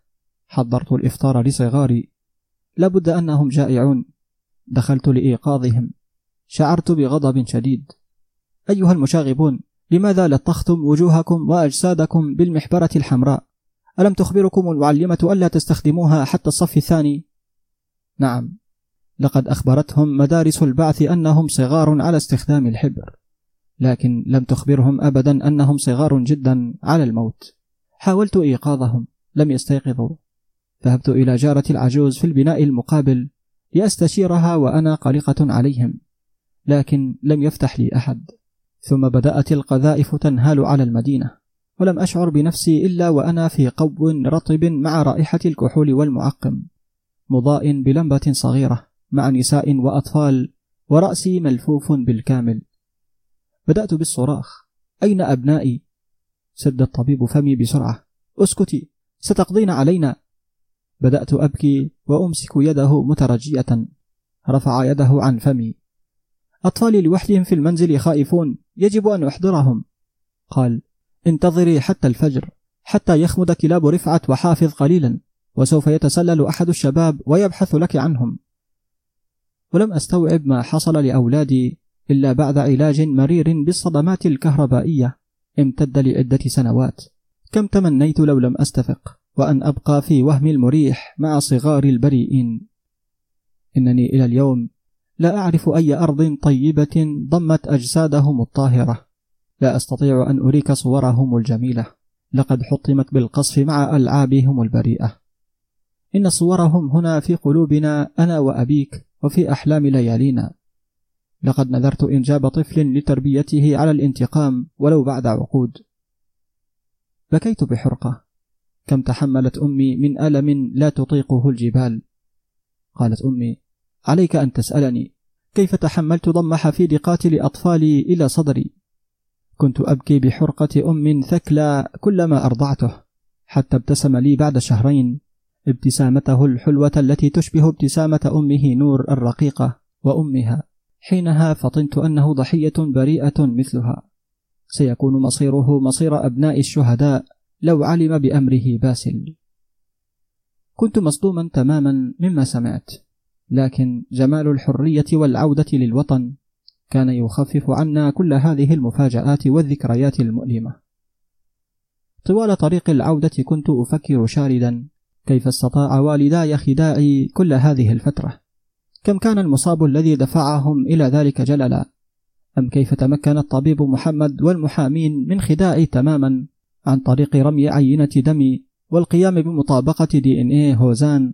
مع دي إن إيه بشار وماهر. إلى أي قدر من القوة والمكانة كانت ستصل هذه البلاد؟ لو وصل أمثال هذه العقول إلى الحكم. لكن بكل الأحوال أنا أشعر بالغبطة والسرور. لقد حصلت على عائلتي الحقيقية وعلى وطني وحصل هوزان على عائلته. إن محبتي وأخوتي لهوزان أبدية لا تنتهي. لا يعيقها اختلاف دم ولا عرق ولا نسب. سيبقى قطعة من روحي لا تتجزأ. أمعنت بعدها النظر في نور؟ كم تشبه هوزان؟ نفس العيون الخضراء. الآن عرفت سبب شعوري الدائم بأنني أعرفها من قبل على الرغم من عدم اجتماعنا في بلد واحد. قناة كتب عبد الباري الطشاني على اليوتيوب. لمسات نازية. هوزان. بعد قليل وصل خالي محمد من السعودية وتوجهنا إلى بيتنا الوحيد في الشام. دخل خالي وأمي البيت صامتين وكأنهما في عزاء وأعينهم تجول في المنزل المرفوع رأسا على عقب بعد تفتيشه قبل قرابة الثلاثين عاما. أما أنا فدخلت غرفة عرفت فورا أنها غرفة عمار. عندما رأيت المشروع الهندسي غير المكتمل مصفرا ومرميا على الأرض شعرت بقشعريرة تنتابني. على هذا السرير نام عمار ليلته الأخيرة وهو لا يدري بالأفعى المتربصة له في الخزانة. خرجت من الغرفة. رأيت خالي محمد يجمع ملابس جدي وجدتي وأخوالي بحقيبة سفر ويرتبها برفق. وأمي تعانق فستان زفاف أمها المصفر وتبكي. قال خالي هيا يا نور لنخرج. ستزداد نفسيتك سوءا. سنبيع المنزل وننتهي من ذكراه ونبدأ حياة جديدة. قلت ولماذا نبيع المنزل؟ قال خالي وأنت ماذا يهمك بالموضوع؟ لا ذكريات لك فيه ولا أحزان. قلت لماذا؟ لنطوي ذكرى جدي وأخوالي ورفاقهم بهذا الشكل؟ لماذا الهروب؟ إن هذا البيت يجب أن يكون متحفا شاهدا على نضال عشرات الأفراد لعقود. وهكذا نبقي ذكراهم العطرة خالدة في قلوب الجميع. ابتسم خالي وتوقفت أمي عن البكاء وقالت ماذا سنسمي المتحف؟ قلت جنود مجهولون. دمشق. تموز 2030 تعافيت الحمد لله من السرطان بعد سنوات من العلاج والألم لكنه ذهب بقدرتي على الإنجاب تماما. لن أكون أبا في يوم من الأيام. أو كما قال لي الطبيب هذه البلد لم تعد تحتمل فردا آخر من آل الأسد. فارس في الضي. توجهت في هذه الفترة إلى الفروسية أتشاغل بها عن مللي وألمي وأخوض مسابقاتها الحامية. وجلس على مدرجات التشجيع قتيبة ووالداه وزوجته وأبناؤه هافال وآفين. وأمي وخالي وفتاة حزناء ترغب والدتي نور بخطبتها لي. اختارتها بعناية معتقلة سابقة كي يحصل الانسجام بينهما. ستبدأ مسابقة الفروسية وقفز الحواجز بعد قليل تحت إشراف المدرب والفارس الذهبي عدنان قصار الذي سجن واحدا وعشرين عاما لتفوقه على باسل بالفروسية. تعالت صيحات أهلي وهتافهم عند خروجي على خيل الأسود الأصيل. كان حماسهم لا يصدق. لكن ما لبث أن تناقص تدريجيا عندما أسقطت كل الحواجز وعدت مهزوما. قال عدنان قصار ضاحكا فارس فاشل مثل أبيه. بمناسبة الحديث عن والدك ماذا ستسمي خيلك؟ لقد سمى أبوك خيله الأغر. قلت سأسميه الحر الحر الأصيل. بعد انتهاء المسابقة بدأ تكريم الأسماء الثلاثة الفائزة مع تصفيقنا وتشجيعنا لهم. على ألحان النشيد الوطني السوري عنها الثورة ما بتخلى لو كل العالم تتخلى. الخاتمة. تمل مللا قاتلا بسبب جلوسك في المنزل لأيام خوفا على صحتك. لقد تكدسوا في زنازينهم تسع سنوات. تضجر من روتين الراحة اليومي المتكرر. روتينهم اليومي هو العذاب والاغتصاب. تنزعج من شغب أطفالك وضجيجهم. لم يروا أطفالهم ولا يعرفون إن كانوا أحياء أم أموات. تقلق على مستقبلك المهني ومصدر رزقك. يتركون ليموتوا جوعا وعطشا. تخاف من فيروس كورونا واحتمال إصابتك به أقل من واحد بالمئة.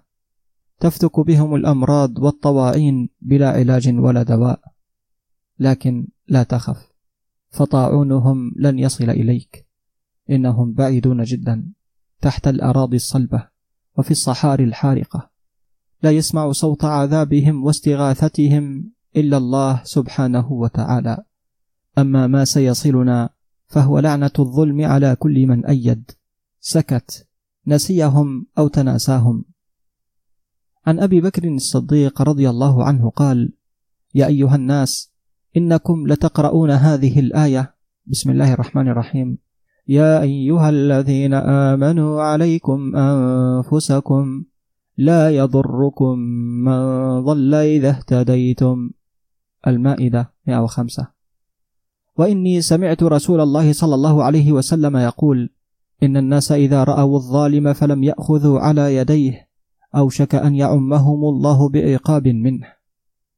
رواه أبو داود والترمذي والنسائي وابن ماجه وأحمد. تمت رواية آخر رجال آل الأسد. تأليف أمية الهاشمي بصوت عبد الباري الطشاني. عزيزي المستمع لا تنسى أنه يمكنك التبرع من خلال الروابط التي ستجدها في داخل مربع الوصف.